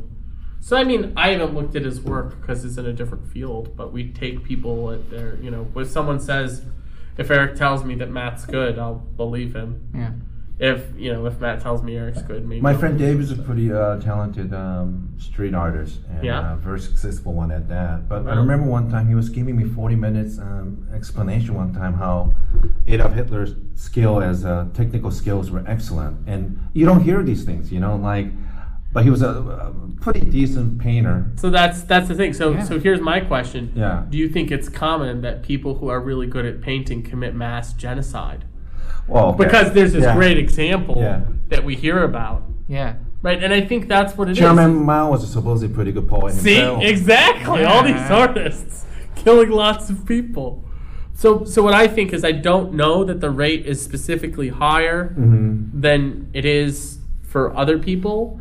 I know that that you hear all these stories more, but that's because these are stories people retell. Also, maybe it's a little bit higher because eccentricity is a little bit more tolerated in academia than it is in the regular world. Right. So so people come to it because they're tolerated more. I don't know, but maybe you guys have. What's your experience? Did just most of them seem normal? Um, I don't Whatever know. that means. I'm, I'm not really sure. I think there may there may be a higher incidence of like autism spectrum people Yeah, that's, in math because that's where I'd sit too. it's it's a it's a thing that le- well first of all there's this like stereotype of of people being like that anyway which encourages people that like are that way to go into this thing there's like some positive feedback system there Because you guys definitely break the stereotype that they're really terrible at dealing with people, don't like to talk to people, No. and you know. thank you We like talking to you, Yoshi. Yeah, yeah, yeah. But we don't like talking to other people. yeah In fact, other than other than the people in this room, I haven't talked to anyone today. I've never talked to anyone in my life This is the first time. yeah this speaking. is my first He's I think doing really I think well I'm doing at pretty it, I good yeah think. yeah I agree. yeah um yeah, yeah so you know I feel Eric disagreed. Yeah. Just you couldn't see it. He nodded his head. Yeah, I'm, no. I'm just being quiet. Ah, I feel yeah. So there's more of that, and you know, it's a being the process of studying math is, is very like there- there's some autistic aspect to it. You have to like focus a lot on one specific thing and get really into something. You guys are like detective, right? Seriously. sure, Mm-hmm. yeah. Like I don't know, you're, you're trying to suss out the rules of this game or like whatever, and that appeals to a certain p- people with a certain mindset, and I think maybe De- that's detective, like it almost plays into what you're talking about. Like we're, we're detectives about something like completely intangible. Like if you're, well, like if you're a detective, like you, you gather evidence and Sure. you, you look at it and you go out and like like get eyewitness accounts Yeah. and you, you like see when someone's lying and you do all these things that like actually involve people. And that's not what we do. We look at steamroad operations. Like I mean, it- think it's- about a thing for yeah, a like it- while. yeah, It, it, it definitely it's like a similar encourages- process, but it It's involves a similar process, but it like it requires definitely different like interpersonal Sure. skills. Yes, I agree with that. I agree with your your your point that it's about something completely intangible is sort of really bifurcates those two things. Sure. But I don't understand. Like, when you do trying to solve something, do you writing something on the board, or do you use computer? Maybe I for- use a paper sheet of paper that I draw. Yeah. on. Maybe I do use the board. There are things written on my board that like I want to try and think about. Mm-hmm. Um, I use blood. that's why we have that in the kitchen. Yeah, yeah. It's unsanitary. Ah, well, you know, you do what you gotta do. He keeps it in a very tightly closed Tupperware though. And then just leaves it there. Well, he, he Put my puts name on it. His name's on it. Yeah, it's fine. Don't worry about it. No one No, I thinks mean- it's like frosting. There are a lot of ways people approach learning things and solving things in different ways, and like you know, Do some everyone's- of you like just kind of lay on a couch and like think? yeah, sure. Some people Yeah. do that. They just sprawl out on the floor and I do that a lot. yeah. That's my style. Sometimes some people walk, like to couch. walk. I mean, this you know, whatever gets your brain working. Do you, do you guys ever dream? Oh, just seriously. we like, drink? do- no. Do you dream and like nighttime? Like you you you have a pretty decent dream where you solve problems. No, I definitely had a nightmare about tensor products once when I was an undergrad. What's that? Mm-hmm. it's a it's a construction that I was very confused about at the time, and I definitely had a nightmare. You had a nightmare of a math problem. Yeah, not a specific problem, but a a thing. There's one time I my roommate was taking some course, and he was asking me about a homework problem in it, and I figured it out as I stumbled up drunk from the bu- ground floor to where our apartment was, and I opened the door and he was working on it, and I explained it to him. I mean, it's sort of like it was like a weird And you pass Kind out of a- immediately. I did pass out immediately on the couch, and he he from the time it I passed out like totally passed out, and he walks from like where he was the couch where I passed out to be like high five, and when he like like when I opened my eyes, I freaked out because I thought he had teleported because it like how quickly How it was. high Like, were you? I wasn't high at all. I was really drunk though. I was really, really drunk. So sometimes things like that happen. Sure. yeah. I definitely thought I figured things out while I was asleep. I think, but but they haven't. Your brain works in the background when you're sleeping. You know. Yeah. That's what I hear. It's really Still hard. on the street. It's been really hard for me to fall asleep sometimes. Like this. This So some semester problem since was I've been bothering here. you so Oh, much. sure. Yeah, Yeah, really that's- hard to fall that's asleep. happened So I plenty. have to like listen to something when I go to sleep, so that I don't think about stuff. That hasn't happened this semester. This semester's been okay. Wait. So what's the longest like you can solve something? Couple days, couple weeks. No. Years. Years. Years. I mean, you don't. You know, you don't get hung up on it. So sometimes you work on something for like six months at a time. Wait, and wait, you wait. Can't get it. I- i- Is that one of those problems? Your professor know the answer, but he's he doesn't want to share it to you. No. This is something. Not usually. These are something that no one knows the answers to, or that you don't know anyone that knows the answers to. So you mean to tell me you, you were dealing with some problem? It took you a couple years to figure out.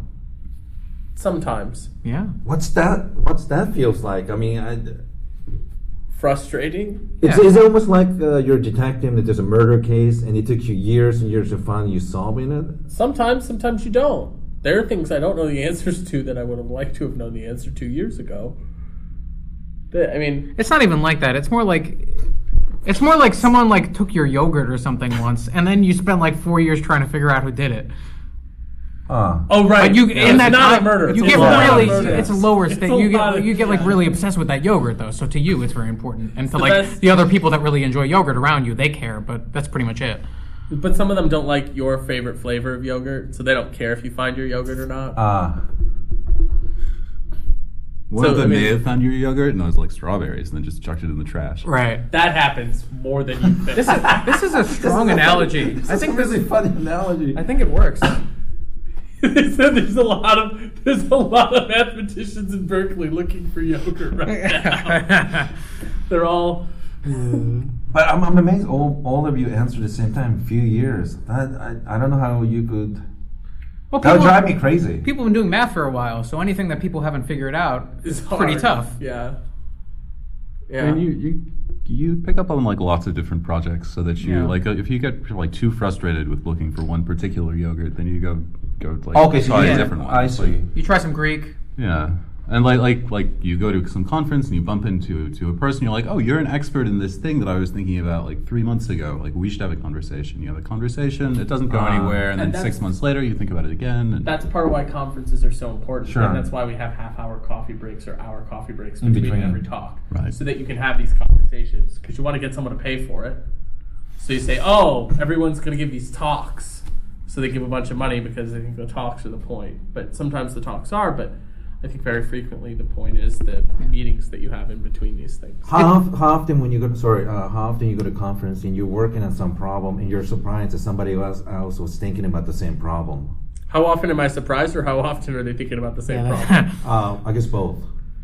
would be very surprised if that happened. Yeah. It doesn't happen too often. There was this Design? really Oh. so there was a there's a workshop that happened at, at the, the institute a few weeks ago on something called perfectoid spaces, whatever those are, and they, they were invented just recently by this this now famous guy Peter Schulze, and he and this this other now famous guy Jared Weinstein were both giving a talk at some where was it at Princeton. There- Like there, there was some there was some weekend conference and they were they were both scheduled speakers like one like one of them spoke at 1.30 and the other spoke at 2.30 and they only realized like after the second guy had given his talk that they were talking about like the same thing and they should really get together and write a paper This was a Pretty long time funny. before the Perfectoid workshop, right? yeah yeah yeah this was in like 2009 Yeah. Uh, So that that happens. It does- And sometimes people people think don't realize they're talking about the same thing, and it takes a third person yeah to say, "No, no, no, you guys should talk. you got to talk. This is how it goes." So there are all kinds of that that definitely happens. I don't know that I've really experienced it. Have you had someone contact you because hey, I noticed you're working on this thing? Yeah. Okay. I had something better than that happen. Well, I, I, I was working on this thing a couple summers ago, and I like I, I did sort of the first step of it, and immediately after the first step, I sort of discovered that there were lots of other things that could be done. I didn't know how to do any of them, but I wrote them down and didn't share them with anyone, and just like like let them sit in a folder somewhere. And that fall, I got an email from a guy that I'd spoken to years ago. In fact, the same guy who moved from Australia uh, who with saying like like I, I I we talked a long time ago about some topic and I just wrote this paper and you should have a look at it and the paper that he attached the email addressed like three of my questions and like we we'd never like it was it was great I loved it like I didn't have to do any work like he just showed up in my inbox with answers it was perfect And this this is a where internet is so amazing to me because Yeah. because I think we were talking about calculus, uh, Newton and Leibniz. Yeah, yeah. Uh, I, they both about same time. Yeah.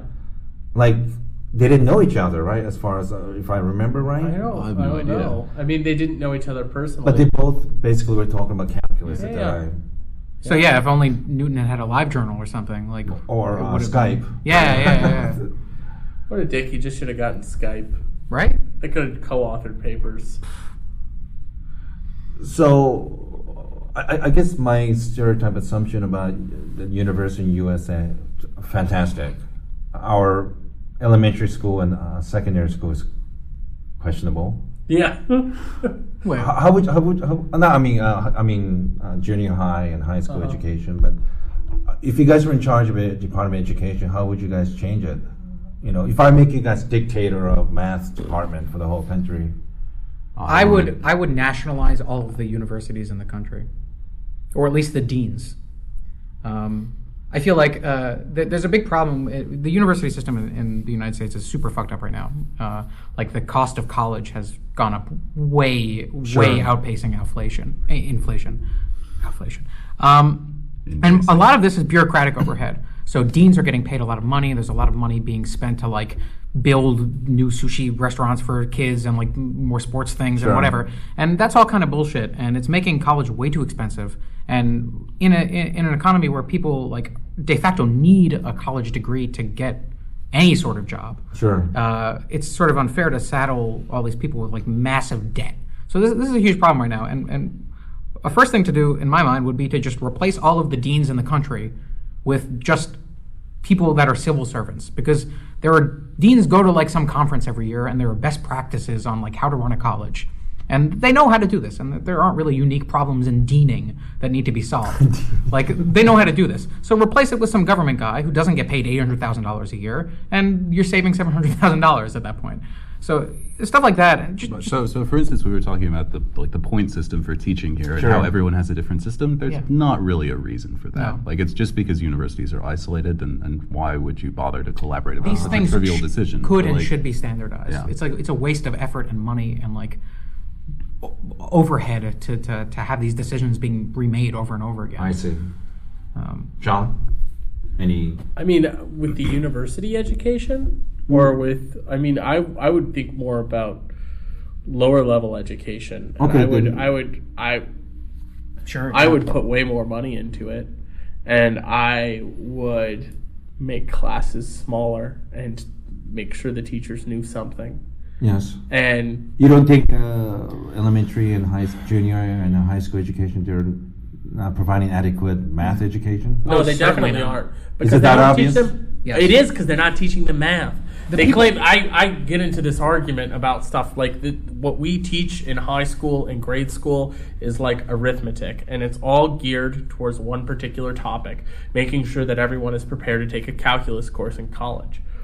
And as someone who does math and gets paid to do it, it's not obvious that this is what the goal should be and that that's what the first year college course should be or that's what the last year of high school should be. I don't know that it's obvious that it should be calculus. If those kids want to go on and do engineering, then yeah, it should be that. If they want to take on a handful of one of these other fields, it should be that. But that's not a math course it's it's a it's a course where you learn some particular area of mathematics that's useful, right? But it's not. It doesn't in it doesn't to me at least express the things that I think are beautiful about mathematics. I mean, I would have like sort of in a science class, you have a lab portion, right, where you do experiments, Yeah. things like that. I would I would have people do that in a math course. I think the, a big problem is the following, which is that people seem to think that the purpose of, of education or the purpose of a course in, in a high school or college or something is to impart the knowledge of that course to the person. Right. That is like if you take a math course and you learn like how to do something with a triangle, that better be a thing about a triangle that you have to know as a person in the real world. Um, without sort of understanding that the point of learning is to go through the process of learning. That changes your brain. Sure. And that, that does something to you that, that that's like more fundamentally important than the information that you learn. Like I took a bunch of history courses in high school. I don't remember most of that stuff, but I'm sure I, I'm enriched by having done that. And and you understand the way that people interact Yes. in those situations, and that informs the way that you interact with people in the future, and the Exactly. way that you read newspaper ar- newspaper articles, and think about decisions that you like, what you're who you're going to vote for. Mm-hmm. So, for example, I don't I don't need my doctor to know calculus, but I want my doctor to have passed a calculus course, Yeah. Okay. and I want him to be mentally capable of doing that, and, and and starting off with a bunch of assumptions and making logical deductions from those assumptions. And that's what math is about. It's about starting with some premises and coming to some conclusion from those things. And that's a thing that like people in the world, if they want to be functional citizens, have to know how to you- do. That's something you gotta do. And like something's broken, obviously, because people are not good at math and they hate math and like I don't know, we rank pretty badly amongst other countries in, in, in math and like something's fucked up, so let, let's do something that fixes that. I don't know what that is, but like something's wrong and I don't know what that is. It, it's always odd to me because people who claim they're terrible at math, but they're a massive uh, sports fan, and they, give, they could give you a batting average or something, or in basketball, a rebound per game, or uh, you know, how- you know, it just. Um, and even like metric system, I, I always tease, but uh, people who usually know metric system in USA is are usually, usually gun nuts or drug dealers, you know, because because Oh sure, yeah. you know these kids could convert kilo to you know I mean pounds and things like that, but. This was in the Ali G movie. He suggested teaching people when he was prime minister or something like this. He suggested giving them like math they could use, and so Yeah, yeah. The, all the story problems in math class were about selling drugs. and and this is not this, is, this goes back to what Matt is saying. Like math class, English class, these are not life skills. You're not going to walk out your front door and have someone like be like, ah, factor this polynomial. You're not going to have to do that. But that's not the point of doing it either. The point is there's a process to doing it and understanding that process or understanding how to learn a process that works in a certain way. And I was terrible with math, but I have to say, when you, for most Asian people, the way they teach math, most Asian people believe no one is good at math. It's just a hard work. It's a result of hard work. So if you even if you're not good at, they will just keep making you do worksheet of the calculus, the trigonometry, Yeah, yeah. over and over until you get it. Because our language is similar. Only way you're going to learn Chinese character is just re- re- writing the same character hundreds of times. So eventually, your your mind and hand remember you know, it's just it's it's- to that to us, it's just simply a hard work. And another thing that they, I remember, even math class in Japan, they're supposed to teach you to notice a pattern in the universe. Hmm. You know, and um, and they even have cartoons about math. You know, I mean, so they, they, they definitely have a different attitude. And when I was doing a show in Finland, uh, this is my understanding. Every year, Finland ranks very high, top five in, in like reading, writing, and In math everything design. Yeah. education, yeah.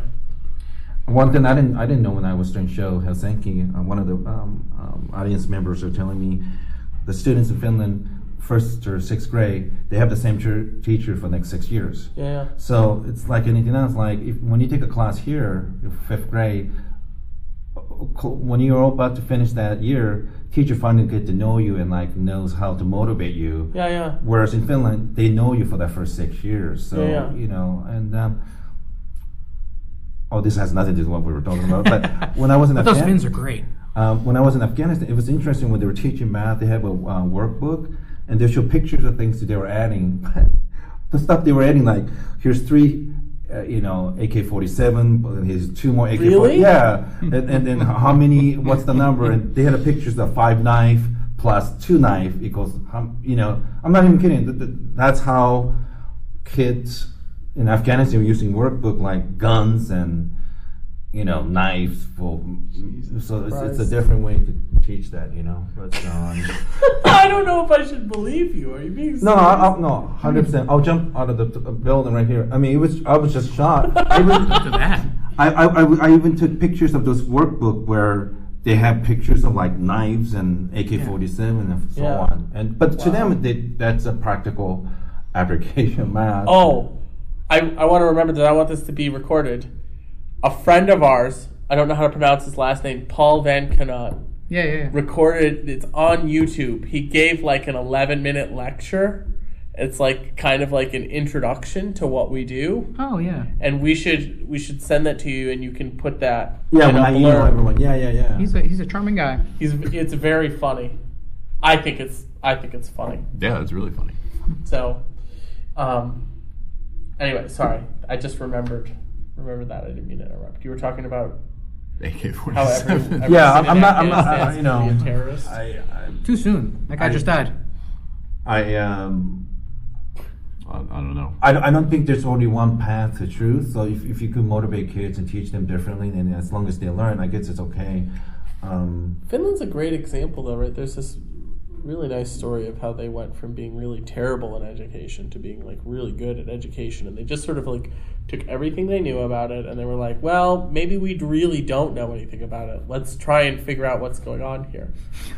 and, And, and- and, they they did a lot. They changed a lot. They and just they, and I think they spend less time than Asian kids, but they're competitive. They beat Asian kids. Like they do field trip, like they'll take group of kids into woods and like they teach biology, chemistry, math, and like you know just by field just field trip and. they also got a lot of input from from the students as to what they wanted to do and i think they also got rid of a lot of uh, assessment and like they don't do homework they don't take tests Hmm. But This is what I've year heard. in, year out, they're very, very competitive. Always at the top, time. yeah. And as the uh, top in europe so um, I- I guess we could buy. Uh, so what, what, what, what you guys plan? Hopefully, within what, like five year plan. What, what are you guys thinking? Like, um, do you? don't know, I guess do you I want kinda the like- private sector? More or- agriculture. Um, I don't know. What, what else was there? i mean i would like to Are we still continue doing being- what i'm doing Secretary of Education. Oh, I was Is that doing the- I was doing Mao. Oh, Anyway, Got it. yeah. I I I mean, I'd like to still be doing what I'm doing. Private I mean, work? Is that- no, I mean, well, so at university somewhere. Life has been pretty good so far. Um, Are you like an academic mercenary? Like you go to college to college? so far, that's how it seems, right? I've I've had two positions so far, and it's been like what, like seven months since I finished my degree. like, but that's that's that's abnormal. So I'm going to be in Germany next, and I'll be there for a couple of years. Uh, w- where in Germany? Osnabrück. It's a university. It's a there's a town there. It's sort of northwestish, That's right. um, but and then but you know who knows if I don't get a job, I guess I. I, I can't teach surfing or, or, or run a coffee Nah, you shop. can I gotta hang figure out, something though. else out. Maybe I should figure something else out. I could, I could learn Another how to skill? make uh, grilled cheese sandwiches. Yeah, sure. Those are popular Yeah, yeah, with yeah. the kids. Michael Lewis, the journalist. Are you familiar with his work? He wrote, wrote Liar's Poker, and he wrote uh, a book on uh, financial crisis. Uh, they made a movie called Moneyball based on Michael Lewis Mm-hmm. Yeah, yeah, and uh, on Blindside about Uh-huh. that uh, left tackle in, Yeah, yeah. in the Baltimore Ravens. But he was saying how um, many of these hedge fund companies and Wall Street they love coaching the mathematicians with PhD. So the guy who like pays for everything in our field now it seems so he the auditorium where we work is named after him. Jim His name is Simons Jim is the guy. Simons. He And left, he- he left math and started a hedge fund with some mathematicians and became like a billionaire. Yeah. And he, he got his degree here at UC Berkeley. He's a I- brilliant guy too. He's a very good mathematician. This was a while ago, though. And he, he also has the Simon Center at Stony Brook where where Matt went to undergrad Yeah, on Strong Island. on Strong Island. Do you know what that means? Like, I, I tried to read it. I read his book. I have no fucking idea what hedge fund is. And I know there's a lot of math. And when he was explaining uh, about the 2008 crisis, he basically said even people who were running f- hedge fund business, most of them didn't even know what they're talking about. And he he literally said there's probably like a handful of people in the country who actually knew what was going on. Yeah, financial instruments are like can get fairly complicated, and there's like a lot of insane things going on. So yeah, like I have no good answer to that. Yeah, no. yeah, Would you have interest going to that field? No. no. I would not. not at all. Probably not. I don't know. Like we, we get we get letters fairly re- emails fairly regularly here from from these recruiters, like just sort of reminding us how much money we could be making, and it's it's. Oh, wait, it's I want to tempting. hear this. We It's don't get tempting. mon- we don't get emails at Wayne. We didn't get any emails at Wayne State from Oh, yeah. recruiters. I've gotten like it, it it's Yeah. not like super common, but like you get one or two or three a semester, and they're like like it's Who are just, these it's just guys? like, Like, an elbowing in the Are they recruiters for whom? Yeah, they're- Goldman Sachs or something. There, there are names that you would recognize. Goldman Sachs is one of them. Uh, Jane Street Capital is another one. They host the tea regularly here, and they all sort of like like nudge us in the shot and the side, and they say like, you know, you could be making like two hundred and fifty grand a year if you just if you just graduate, and come over here. I Maybe don't know. How do they have That's- access? Like, do they go campus to campus looking for students in math department? Is that what maybe they it's a do? public university. Campus where to- everyone's email is We have listed websites. Online. Yeah, So there's a list of all the students in department. yeah. Sure. Well, they're yeah. graduate students. They're funded positions, so they they're like I didn't know that. Well, the Yeah. department has a website, and our names are all on website somewhere. Like, And how how did they find out who's the best students within that group? I don't think they, they just Yeah, it's I don't do think they it's have bothered. access? I don't think they No. bother. not Oh. possible to find out who the best is. I think either. That's So not- so basically, they uh, look for any PhD candidate and start Yeah, here- emailing them. Yeah. if you got into UC Berkeley for math, you're probably pretty fucking smart. Yeah, that's true. I mean, if you got into UC Berkeley, you're probably pretty fucking smart. So wh- how often do you get these? Uh, It's not emails? super often, like two or three a semester. But And what did they enough say? to enough to just sort of it, exactly what I what I just said. Like they're they're like you know you could be making lots of money.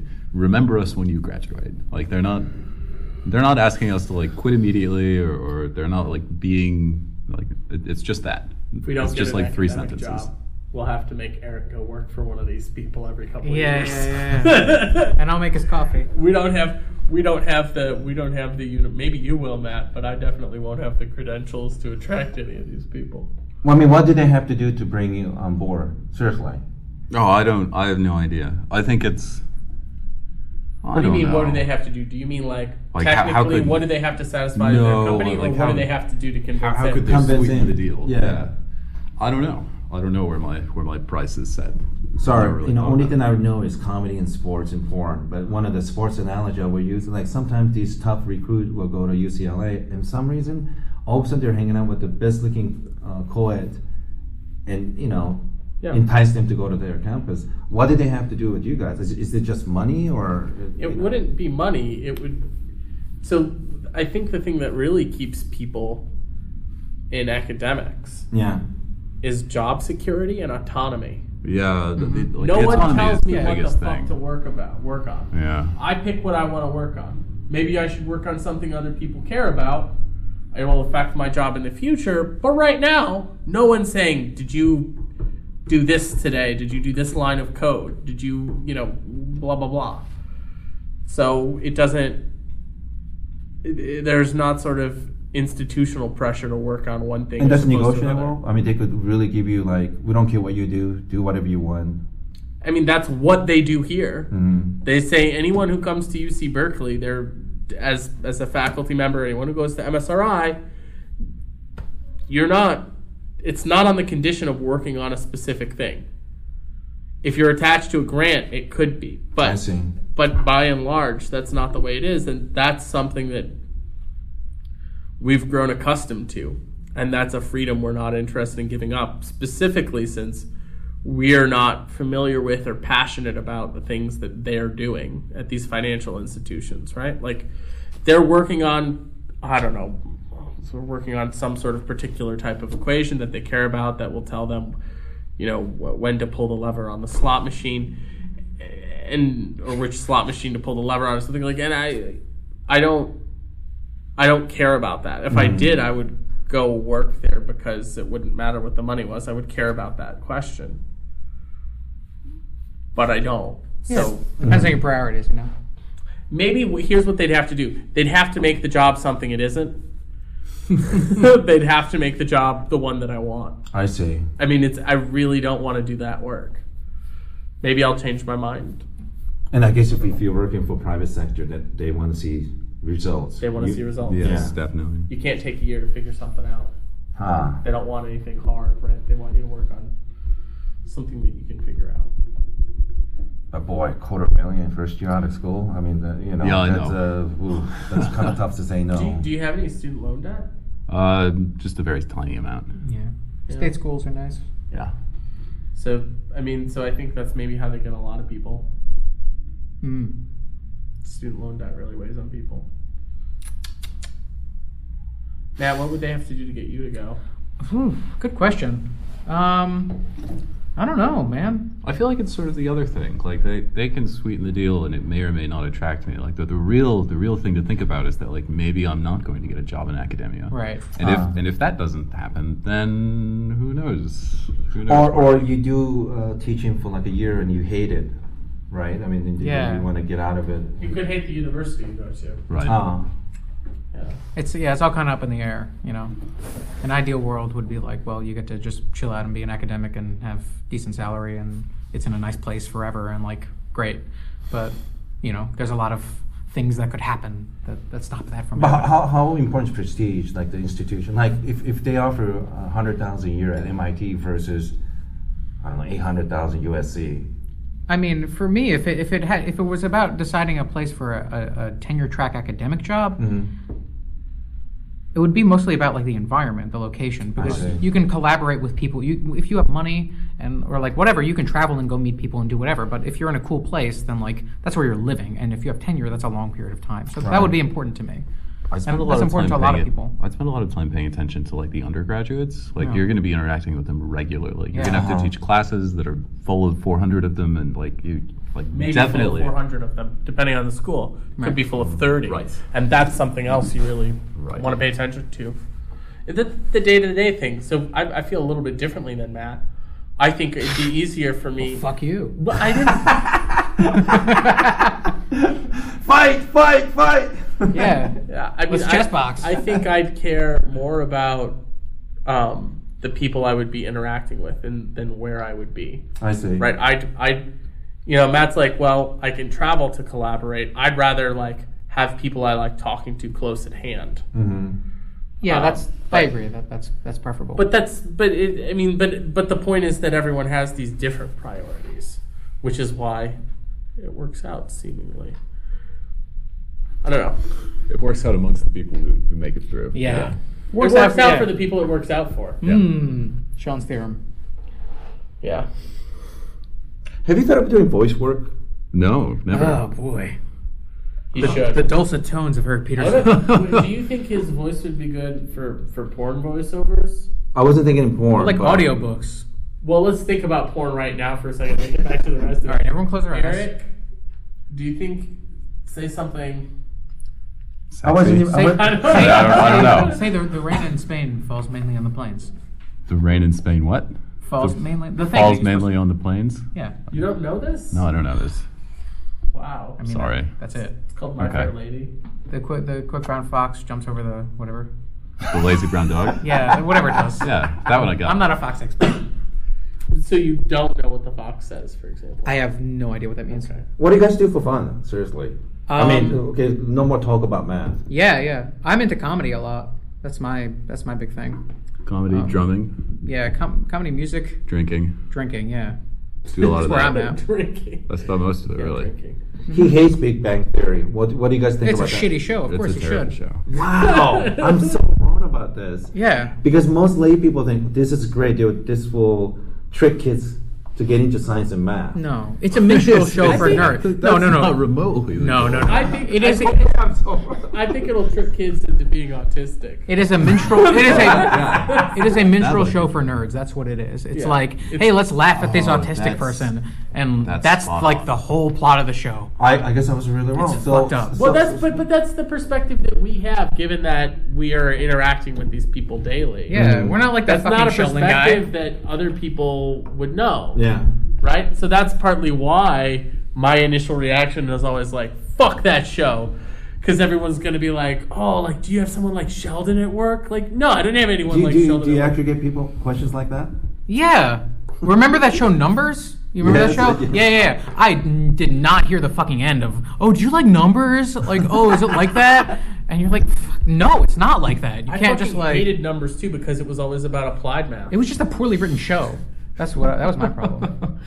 It- hmm. Romance, not believable. Wait, wait. Is, is, is there like within math, certain field is more respected or they're more snobs? Yeah. They Yeah. look down Yeah. on other fields yeah, in yeah, math. for Yes. sure. Oh yeah. yeah, definitely. A Okay, so who's the snob in the math field? lot. What? analysts, Oh no, I would have gone with number theorists. Mm. number theorists, yeah, Number theorists are sort of the. I don't Why, know. why are they a snob? Why do they think they're such Oh, a they've just hot- been around forever. They've been around forever. Their problems are really old. The problems are really hard. The problems are also easily communicable. Yeah. the hardest problems are easily communicable to other people. Mm. You can say, "Oh, when is there a solution to this equation in integers?" Right? That's that's maybe every theorem, every every conjecture in number theory It's is reducible to something like is that. There's also a sort of top-down e- effect where, like, when if you work in some other field, it's likely that in, in 20 years someone will have found some way to like take your result and trickle it down into saying ma- making some kind of statement in number theory, and the opposite result is not. It doesn't happen quite so often. in that Hmm. That's in- in that what? What do you mean the opposite result that people don't take results in number theory? Yeah, like you, you prove something about perfectoid spaces, and then what? Like now, now you understand some deep thing because you're a number theorist. But what, what do you? I don't know. Well, you're I not guess I going to don't learn know anything about. it. perfectoid spaces, but I mean, I mean, listen, my best friend is a number theorist, so I shouldn't I'm say not. anything. I'm, I'm not talking about any particular number theorist. So, Yeah. that, so that field, do they hog most of the resource for math, money for No. math? No. I That's- think I think applied The applied- mathematicians and yeah. analysts are able to do that. Yeah. So so it depends on whether or not you consider PDE to be part of an a- analysis or, or applied math. Some Little bit people of do, both. some people don't. But but they get a lot of money because they Oh. can fucking solve real world problems. in business or in military or Like both? fluid Military, dynamics. Fluid you know. dynamics. I mean, I think the analysts, the analysts I've interacted with, I guess the ones from my home institution, some of them were really cool. There was one or two of them who was not, and that that has definitely colored things. I've also heard stories about people in in like complex analysis just being shitty. You know, it depends on who's at the top of your field. I And some see. fields are fun to be in, and some aren't. And we happen to be in a really fun field because We're all out. Fun? Is that what you guys call it?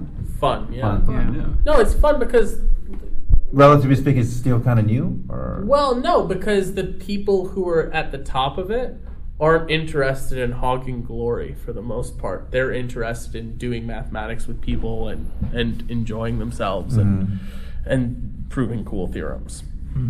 I read things about Oppenheimer, and he was supposedly like, uh, you know, he was a hog trying to put spotlight on himself, and on and on. Is, is there people like that? There are. Yeah. There definitely are. I mean, I've you seen know, talks by people like that. any any like y- there are personality types in people and you've encountered them all and those people are there in math too so there are like egomaniacs in the real world that do whatever that do advertising and like So you have a, like some e- uh, mediocre mathematician, but he's really good at P, you know PR and like promoting There are himself. definitely people like sure that. yeah there's all types man And obviously, you don't have people like the UC Berkeley because you guys are too classy. I don't know.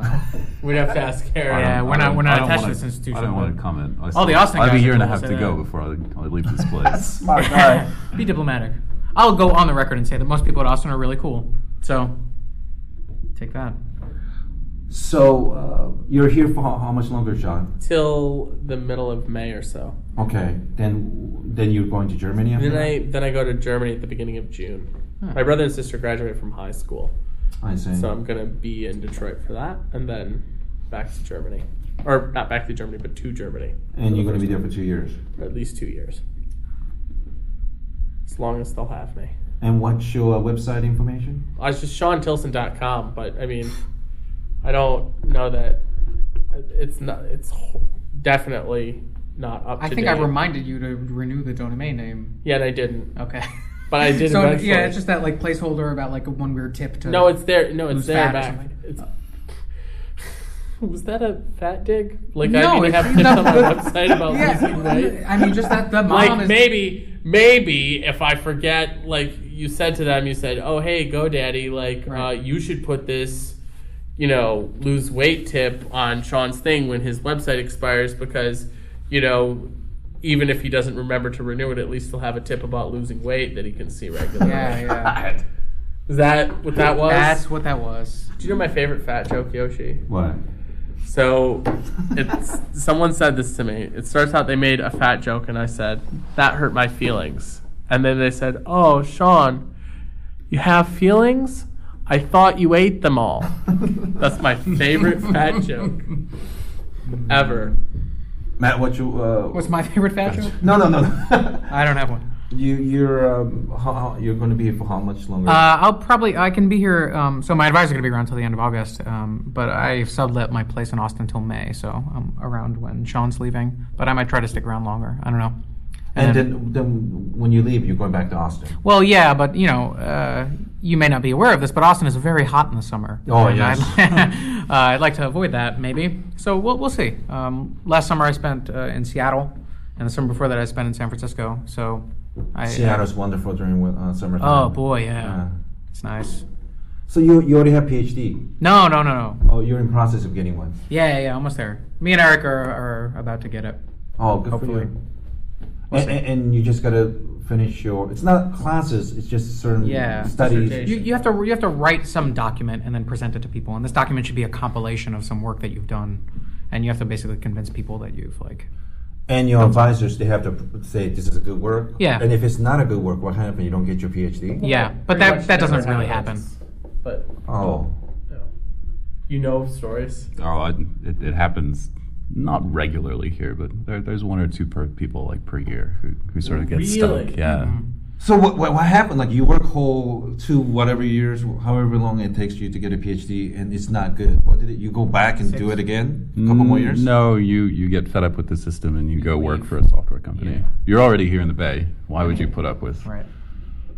But you, you see that once a year, maybe. Yeah, once or twice. It happens. I Yeah. I I believe it, uh, but th- I I've never heard of that happening where I got. Yeah, I don't know of that happening in Austin. It's it's fairly rare, I think, in general. Like usually, you don't get six years into a thing and then be like, well, I guess. yeah, yeah. Like, no, like, don't- like it wasn't in, in some sense it wasn't a surprise in any of these cases. Like, like they hadn't spoken to their advisors regularly for a long period of time, and then they, they wrote like a thing down, and then in year six or year seven they showed it to him. and was like, I'd, I'd like to graduate now. Like, I have this theorem. Can I go? And the advisor's like, I I don't know what this is. And I'm not gonna. I'm not Wait gonna a do minute. it." So you mean to tell me these? Some of you guys are not monitored, like Oh, I'm I'm barely Oh, monitored. Eric, talk, It's how easy- often do you talk to your advisor a semester? Uh, it, it used to be about once annually, and within the past semester, I've gotten up to about two or three times. so. That's irregular, but that's why he's the black sheep. Yeah. It varies amongst your advisors. You know, like some people are more hands off than others. Eric is a good example. But aren't they responsible? Because if you don't do a good job, doesn't that make them look bad? It doesn't work like that. Not especially. Not not not in as a not in as a direct way as you I would didn't imagine. know that. I thought they were just looking over your work all the time. No. No, like if Eric dropped out tomorrow, like Constantine would notice in like Yeah. August. Yeah. and and it wouldn't. No one would be like, well, that was your fault. Like you should have you fucked up. And it'd be like, oh, Eric fucked up. That's Sometimes not it weird. is the advisor's fault, and Oh, sometimes sure. it's obvious. Yeah. And- Sometimes and then they you- get blamed for it, but it's usually not. Did you hear about that lady that they found her body uh, six years later because she had an automatic bill paying thing going? So they didn't know she was dead. So basically, they found this lady in the car and the door was open and looks like she was ready to put her key. It looks like she had a stroke. I don't know, it's a heart attack. But she spent there like she was mummified for six years. And the only reason why they finally went to the house because they ran, she ran out of money after six years of paying. You know, utilities, uh, cable, mortgage, and stuff like that. So you mean to tell me you've been doing some crazy, nonsensical work and your advisor don't know about it. That happens. That happens sometimes. Or you could just like jerk off for six years if you were like really And wanted. now you're a mummy. Yeah, now you're and then you turn to the movie. Um, you know, like yeah, you can imagine someone just try, being like, well, you know, it's, the grad student salary is better than like living in your parents' basement. So if you can like con a department into, you know, letting Usually you, that doesn't happen because there are requirements. Yeah, yeah, yeah. Like you have to do well in classes or you have to take exams, but maybe they don't have these so much Mm. in Berkeley. Right. This is one of the remarkable things about about being a graduate student here. We actually don't even have thesis defenses. Like you, What? What? so so typically, like the way this goes is you take a lot of classes during your first couple years, Yeah. and then you have to pass like one or two different exams. that, Like the structure varies by university. Sure. And then you start doing quote unquote research, and you Yeah. you you have to like write a paper, and then uh, at the end of like when you're getting ready to graduate, you have to give some kind of talk um, like amongst a very small audience where like you begin by presenting your result, and then the professors start grilling you about like the details of the various things. You They have to have the walk them through it, opportunity to. right? Mm-hmm. And we don't we just we just don't do that here. We don't. There's no course requirements. You've got to pass a couple exams, but they're both like written. That's not true. One of them's written. One of them's oral. The oral one's pretty terrifying um, but it's gone for me. And so once that happens, then you've got three years of being unsupervised. Wait, wait. but you've at got the a end of paper, it, you and don't that's have to s- stand in front of them and. No, like you have to write down the paper, and somebody has to put their signature on it. But there's no, there's none of it.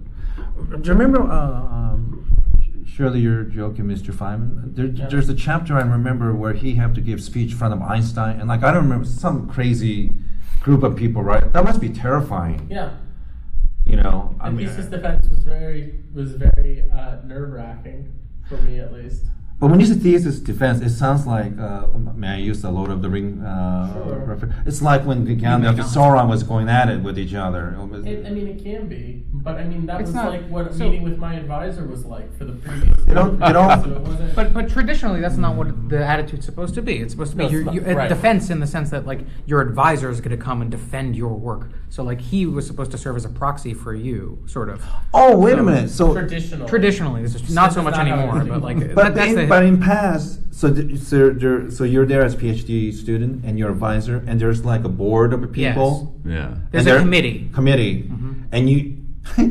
so, he- so he's kind of like your defense attorney in a Yes, way. yeah. that's Well- sort of So that's- traditionally how it was supposed to be. right. that's and, exactly and now how now it is. he's on the the, Yeah. the, the the wrong side of the board. Yeah. Now he's It's- really it's switched as well. a little. Yeah. So Why did they stop doing that? I don't know, but at KTH in Stockholm, Yeah. you don't defend your thesis, your advisor doesn't defend your thesis, an expert defends your thesis. You have to get someone in your field, an expert in your field, to come and defend it. So I don't know if you know Dan Peterson from Math Overflow. Robbie Vakil defended his thesis. Wow. I mean, like this is a famous guy from Stanford, flew all the way to Sweden to defend this guy's thesis. Yeah. That's incredible. So I mean, that's how it goes there. I think Bill Dwyer's had to defend someone's thesis there too. I mean, th- th- this is what How happened. long does this thing last? The defense? Yeah. I don't know how long those defenses are. And usually here they're the length of a talk, so an They're hour an for hour. a talk, and then like maybe a half an hour more of questions Yeah. or something. So after my defense, everyone had to leave except for my committee. Yeah. and then they would ask me some questions. Um, they were they were all pretty easy, although my advisor claims I screwed is up this- one of them at the very beginning. But but then I had to leave, and Right. they talked, and then I came back, and that was it. And how much do you think like likability thing factor in? So, does that- Likability? I mean, does that factor in?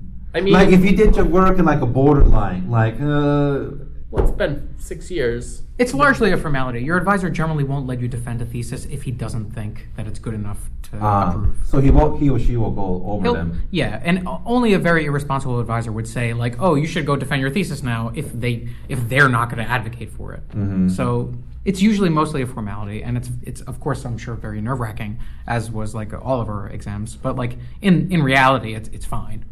I mean, it's it's mostly nerve wracking because you've heard so few stories about people failing. Yeah. So what if you were the one? Oh. like how how embarrassing would that be? And that's why it's so nerve wracking and terrifying, because you could be the one that you know, like you never hear about it happening except for that one time Sean Tilson failed. like I mean, right? I mean, Fail Tilson. so that's why it's maybe yeah yeah. Sh- Yeah, Sean McFaley fail. Tilson. Mine was better. No, I guess so. Sorry. Yeah. So And, yeah. and- and when they used to do it, was it open to public? yeah. So I It think was. so. So So your here- mom and dad could sit So in my the- mom and dad came to my defense. So if I, a bunch of a, a girl I was trying to date came to it. we were dating beforehand, and it, it's complicated. I had a bunch of art friends come. She didn't like your results, so then she broke up with you. Uh, Yeah, something like that. Um, Wait, no, wait, wait! but- But, do they tell you on the spot whether you pass or not? Right there? No, Oh they God! wait because then everyone leaves, and then I have to answer questions, and then I leave, and then I come back, and that's when they tell me whether or not I passed. Let me come back next day or a couple hours or. And in, in like fifteen minutes, maybe ten minutes. That's gotta be must be the longest fifteen minutes of your life. I mean, No, after I because I knew how I answered the questions. I knew I answered the questions fine. I knew they weren't worried about that, so I knew it was going to be fine. But yeah, I mean, how terrible would it be for all your friends and family to come and you to fail? Like that would that would be pretty awful. Yeah. You'd have to kill yourself after that. you know, this whole time I was listening to you guys talk, you know what popped in my head? I would love to see like um, Discovery Channel, where it's like a reality show, but you have like five or six mathematicians living in a, one house, and what? I mean, that happens pretty commonly. It's not as interesting as you f- apparently think it is. Well, okay, I'm, I'm just one of those weirdos. I just find all this stuff you guys tell me so interesting. So th- a bunch of my friends moved in together, like five of them, and they all took this one. We all took this one course at the same Sure. time, and they lived around the corner from where I was living. And so the night before it was due, every time we'd go over for like six hours and we'd work on these assignments. It was that, and that was kind of interesting. And then some of the people who were living there happened to be interesting. One of them was my friend Tim, who had a shotgun, and uh, he used to fire it out in the backyard into a tree stump. Um, another friend um, was a buddy. It was in my office mate, and he uh, he had a alcohol and cocaine problem, and um, I mean, so they were interesting for those reasons, but not because they were mathematicians. So, I don't know. I think it, interesting people are interesting. Although, what I would say is, given some of the people I know through mathematics, I would watch a show about them Specific living- people in about a house, specific yeah. people living together. I Oh, would yeah. totally watch. So, like, if- Certainly. if we could pick, Yeah, if we yeah, could yeah, pick yeah. who gets crammed into this house. So Michael Andrews and Donovan, Okay. who lived, they lived together. They were here last month. They lived together. I would watch a show about them living together with like. what was it? What, what was it about them that is interesting to you? Well, one of them is They're foreign. very hyper. Ah, and the other one is like very sort of calm and soothing, or at least tries to be a lot of the time. so odd couple. But also like sardonic. Like Yeah. he like doesn't let anything go. Yeah, let's write a let's write a spec script for it. It will make them live together. it has to be them though. Like one of them just always just like, oh yeah, man, oh yeah, it's so great, so great, so great. just always like really pumped up. Then who else would we put together? Who else would we make live Uh, together? Gary Busey. Gary Busey is uh, he was in the house already. Okay, good. He's the he caretaker. comes with the house. He plays the role of Betty White. oh, in, in, in Hot in Cleveland? Is Yeah, that what yeah. you were? That- what a reference. Yeah, so- Although everyone in America will get it because that was a smash success. well, I feel like like she was the only person keeping that show going, which was pretty sad because everyone in the show was a wash up. Well, the premise of that show was that there were a bunch of like, uh, like cougary women from L.A. Yeah. who get stuck in Cleveland and suddenly like they're They all realize- hotter than a bunch of Midwestern people, Ah. and they decide to buy a house there Yeah. and just stay. But like Betty White for some reason comes with the house. She's the caretaker. This I was a- remember this, that. This was a TV Land original series. One of two. One was the of oth- three. What was the other one? Happily divorced with do you know this it, it's it's Fran Dresser Oh God, and the nanny. one of the guys from uh, from the from the David Guest movies, like Best in Show. and okay, yeah. all What's, those what's the stuff. plot though? They were married, then they get divorced because the guy is gay, but they're still best friends and they live together. Oh, and then there's another one. how do you find time to watch TV I shows? don't. I don't I watch watch these. them. I don't watch. These I watch shows. way too much TV. I do not watch these shows. I may have seen an episode of Hot in Cleveland when I was hanging out with my brother and sister. Ah. My sister likes Betty White, I guess. Man, she's okay. Where, where can uh, Matt, where can we find your info? Like a Twitter account, or Um, website? I do have a Twitter account. Uh, I What do is have. it? Uh, I don't even remember. Uh, Maddie Books? Maddie, Maddie, M A T T Y underscore books. I think is what it is. Yeah, it changes, I don't know. Um, I change it sometimes, but I think that's what it is presently. Uh, I have a website, which is kind of hard to relay, but um, Or you could just Google Matt yeah, Hancha. Matt Matt Pancha Pancha how, do you, how do you spell last name? P A N C I A. It's it's Italian for stomach. Um, and yeah, I've got a pretty cool website. Uh, it's got it's got the Mortal Kombat MIDI, and um, let's see what else. That GIF of the You get a uh, lot of traffic. yeah, I get a lot of traffic because people want that, and it's got that under construction guy too. So you know, check that out. Awesome. And then um, sometime this year you go back to Austin for a little bit, Yeah, yeah. and, and, and either Seattle or uh, San Francisco. Oh, I don't know. I, I might I might just try to come back here and, and hang out for the rest of the summer. Um, I don't know at this point. My plans are sort of up in the air. and Eric, wh- wh- uh, uh, and both I mean Matt and Eric, you guys are getting PhD soon. Yeah, yeah. next year, hopefully. Yep, that's the plan. My my website. Yeah, and Uh, Twitter it's- account and it's whatnot. Easiest to Google just Eric Peterson math. It'll, Yeah, I'll, yeah. I'll pop up. There aren't so many Eric Petersons. There's like a Canadian actor and a guitarist for what's the what's the band? I forgot. We don't know. Oh, We were just looking at no, the no, other day. it's- I do not know the um, dude, band. It's a metal band. Uh, It's a metal band, but I didn't know. well, fuck it, whatever. Eric Peterson, the guitarist, is not Right, him. right. Yeah. So, so you like, so you, you so Process of you, elimination. right. So you cross those two off, and you Yeah. end up with Eric Peterson, the mathematician. And do you have a Twitter account or anything? Uh, I do. It's called Ring Spectrum. We can we can give you all this information. Yeah, and yeah. put You can links post under it on Yeah, I the wanna internet, a pass it around. that hyperlink, thing, yeah. URL.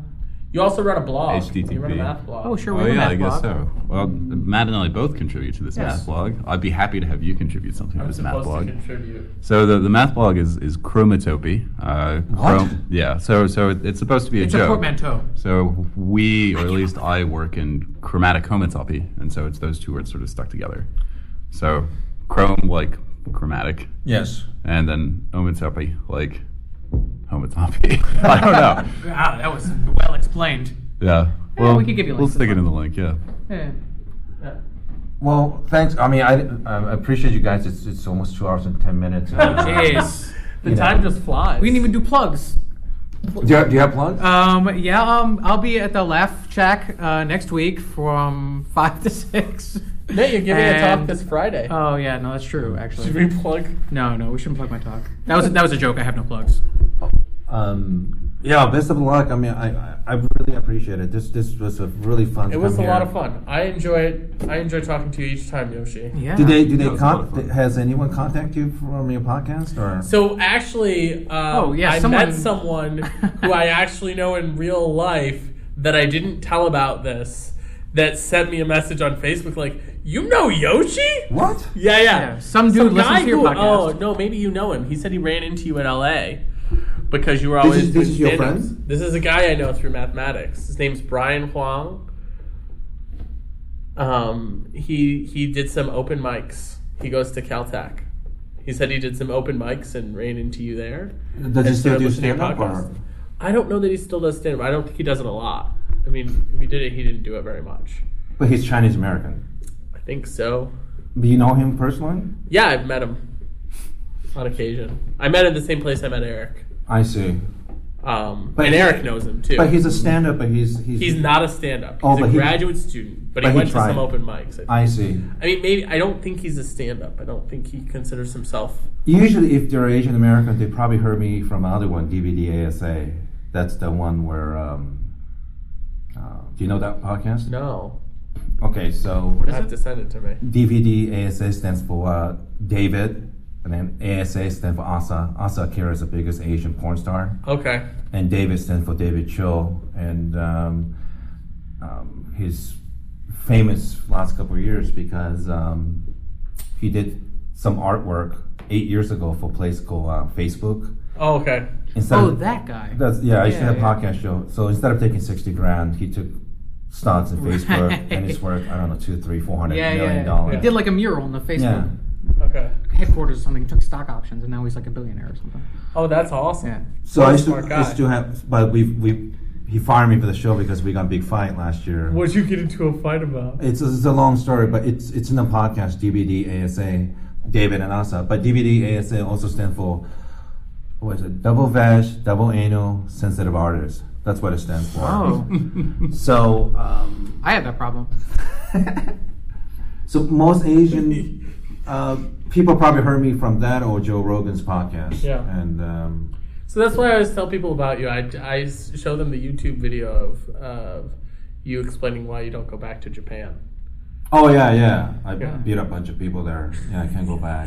I mean, I could go back. I won't be able to get out. Yeah, yeah, yeah. They want me to go back. Um, Have you been contacted by the authorities there? no, that's the funny thing with A- Japanese. I- If it's with, if it's a violence against within your family, they really don't want to get in it. But I don't. Okay. I don't really want to go and uh, find out for myself. Yeah. And also, my friends say, "Why don't you contact Japanese authority and ask if I'm in trouble?" But the very act about acting, Yeah, yeah, yeah. is the Heisenberg principle, whatever you guys call it, very active. Yeah, you there's, know, a, there's yeah. a cat that's gonna pop out and bite you or something. that's how that's how it works, right? what, what, what's that Sch- Schoenberg The, or Sch- the, the Schoenberg's cat. Schrodinger cat. Yeah. Yeah. um. I pretend like I know these things. I have no idea what I'm talking about, but um, Well, it's a I- guy's I, cat. I, I, I, I do want to a go. cat. I, I do want to go back, but um, I have a I have to assess. Do you have to wait for all of the police who were police when this happened to die Yeah. before you can go back? Like It helps maybe if my they- stepmother's dead. Okay. Have you considered fuck the police? Because that's have you? I'm just throwing that out there. Are you suggesting he fly back to Japan and often to And fuck perform the police. sexual Fuck it. acts Yeah, yeah, yeah, yeah. in order to appease? I That's mean, an interesting- Yeah, I don't know. I just heard that one time. I, I, I do want to go back, but uh, I will only go if, if, if I have opportunity to do stuff. I, I'm willing to go there if, if there is something big enough for me to go back. Yeah. But right now, I'm not quite sure yet. Yeah, yeah. But you know, it's been such a weird two years. I, I got fired from an evil angel porn company two years ago. It's been two years and What'd one you get month. fired for? Um, I'm sorry. Were maybe you, you don't were you want too nice?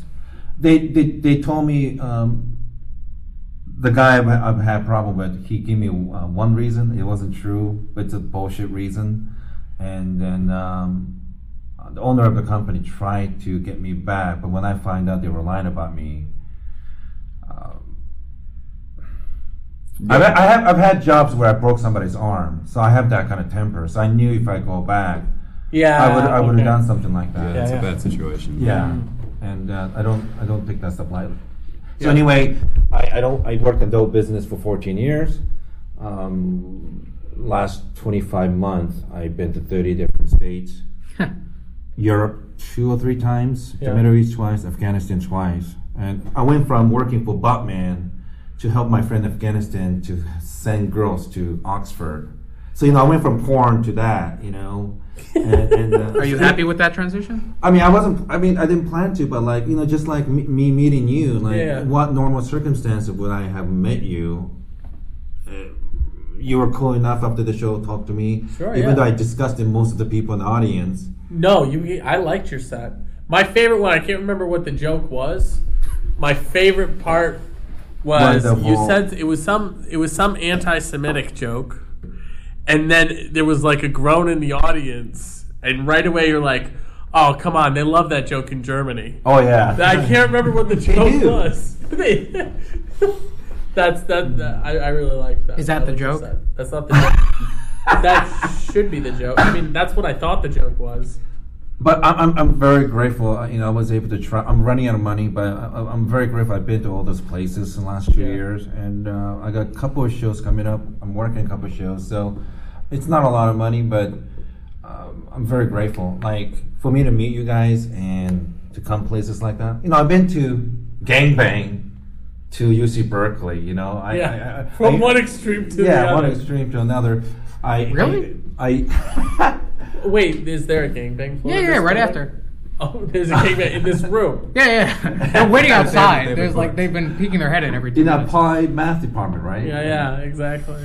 But but the, but thanks The for pigeonhole principle. but but but I don't get the is that an inside joke? The pigeonhole principle is a thing.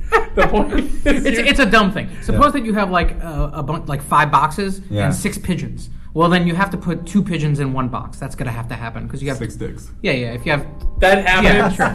That happens in porn, Yeah. right? It's a numbers game, man. It's a numbers game. Pigeons. I, I think next time I need to sit down and figure out how much of your discipline could be applied to porn. Um, that'd be a that'd be an interesting. What different knots can you tie this woman into and Oh, still have things I do exposed? declare. All right, well, gentlemen, thanks. And uh, um, after this, and I'll email you mund- numbers and stuff. But Yeah. anytime if you're in LA or if you if you happen to be in some place with the comedy club, and uh, you let me know if I know the comedian, I try to get t- tickets and whatnot. Oh, awesome. But, but yeah, it's it's. Um, um, It was a pleasure. uh, who Yeah, knows? this is Maybe, great. maybe maybe you guys would be um, uh, advisor in the entertainment business. you, you never know. I mean, Sure. I'm hilarious. Yeah. So Matt is pretty Yeah. funny. He's my funniest friend with the last name Pancha. That's fair. okay, fair That's enough. True. Yeah, yeah. Did you say the same, Eric? Yeah. Yeah, see? Great. See, it's unanimous. well, you know, two. I'm glad. This, I have good self-esteem now. All right, guys. Thanks for listening, and uh, I, uh, Matt, Eric, and John. Thank you very much. And, uh, hope to see you guys soon. That's it.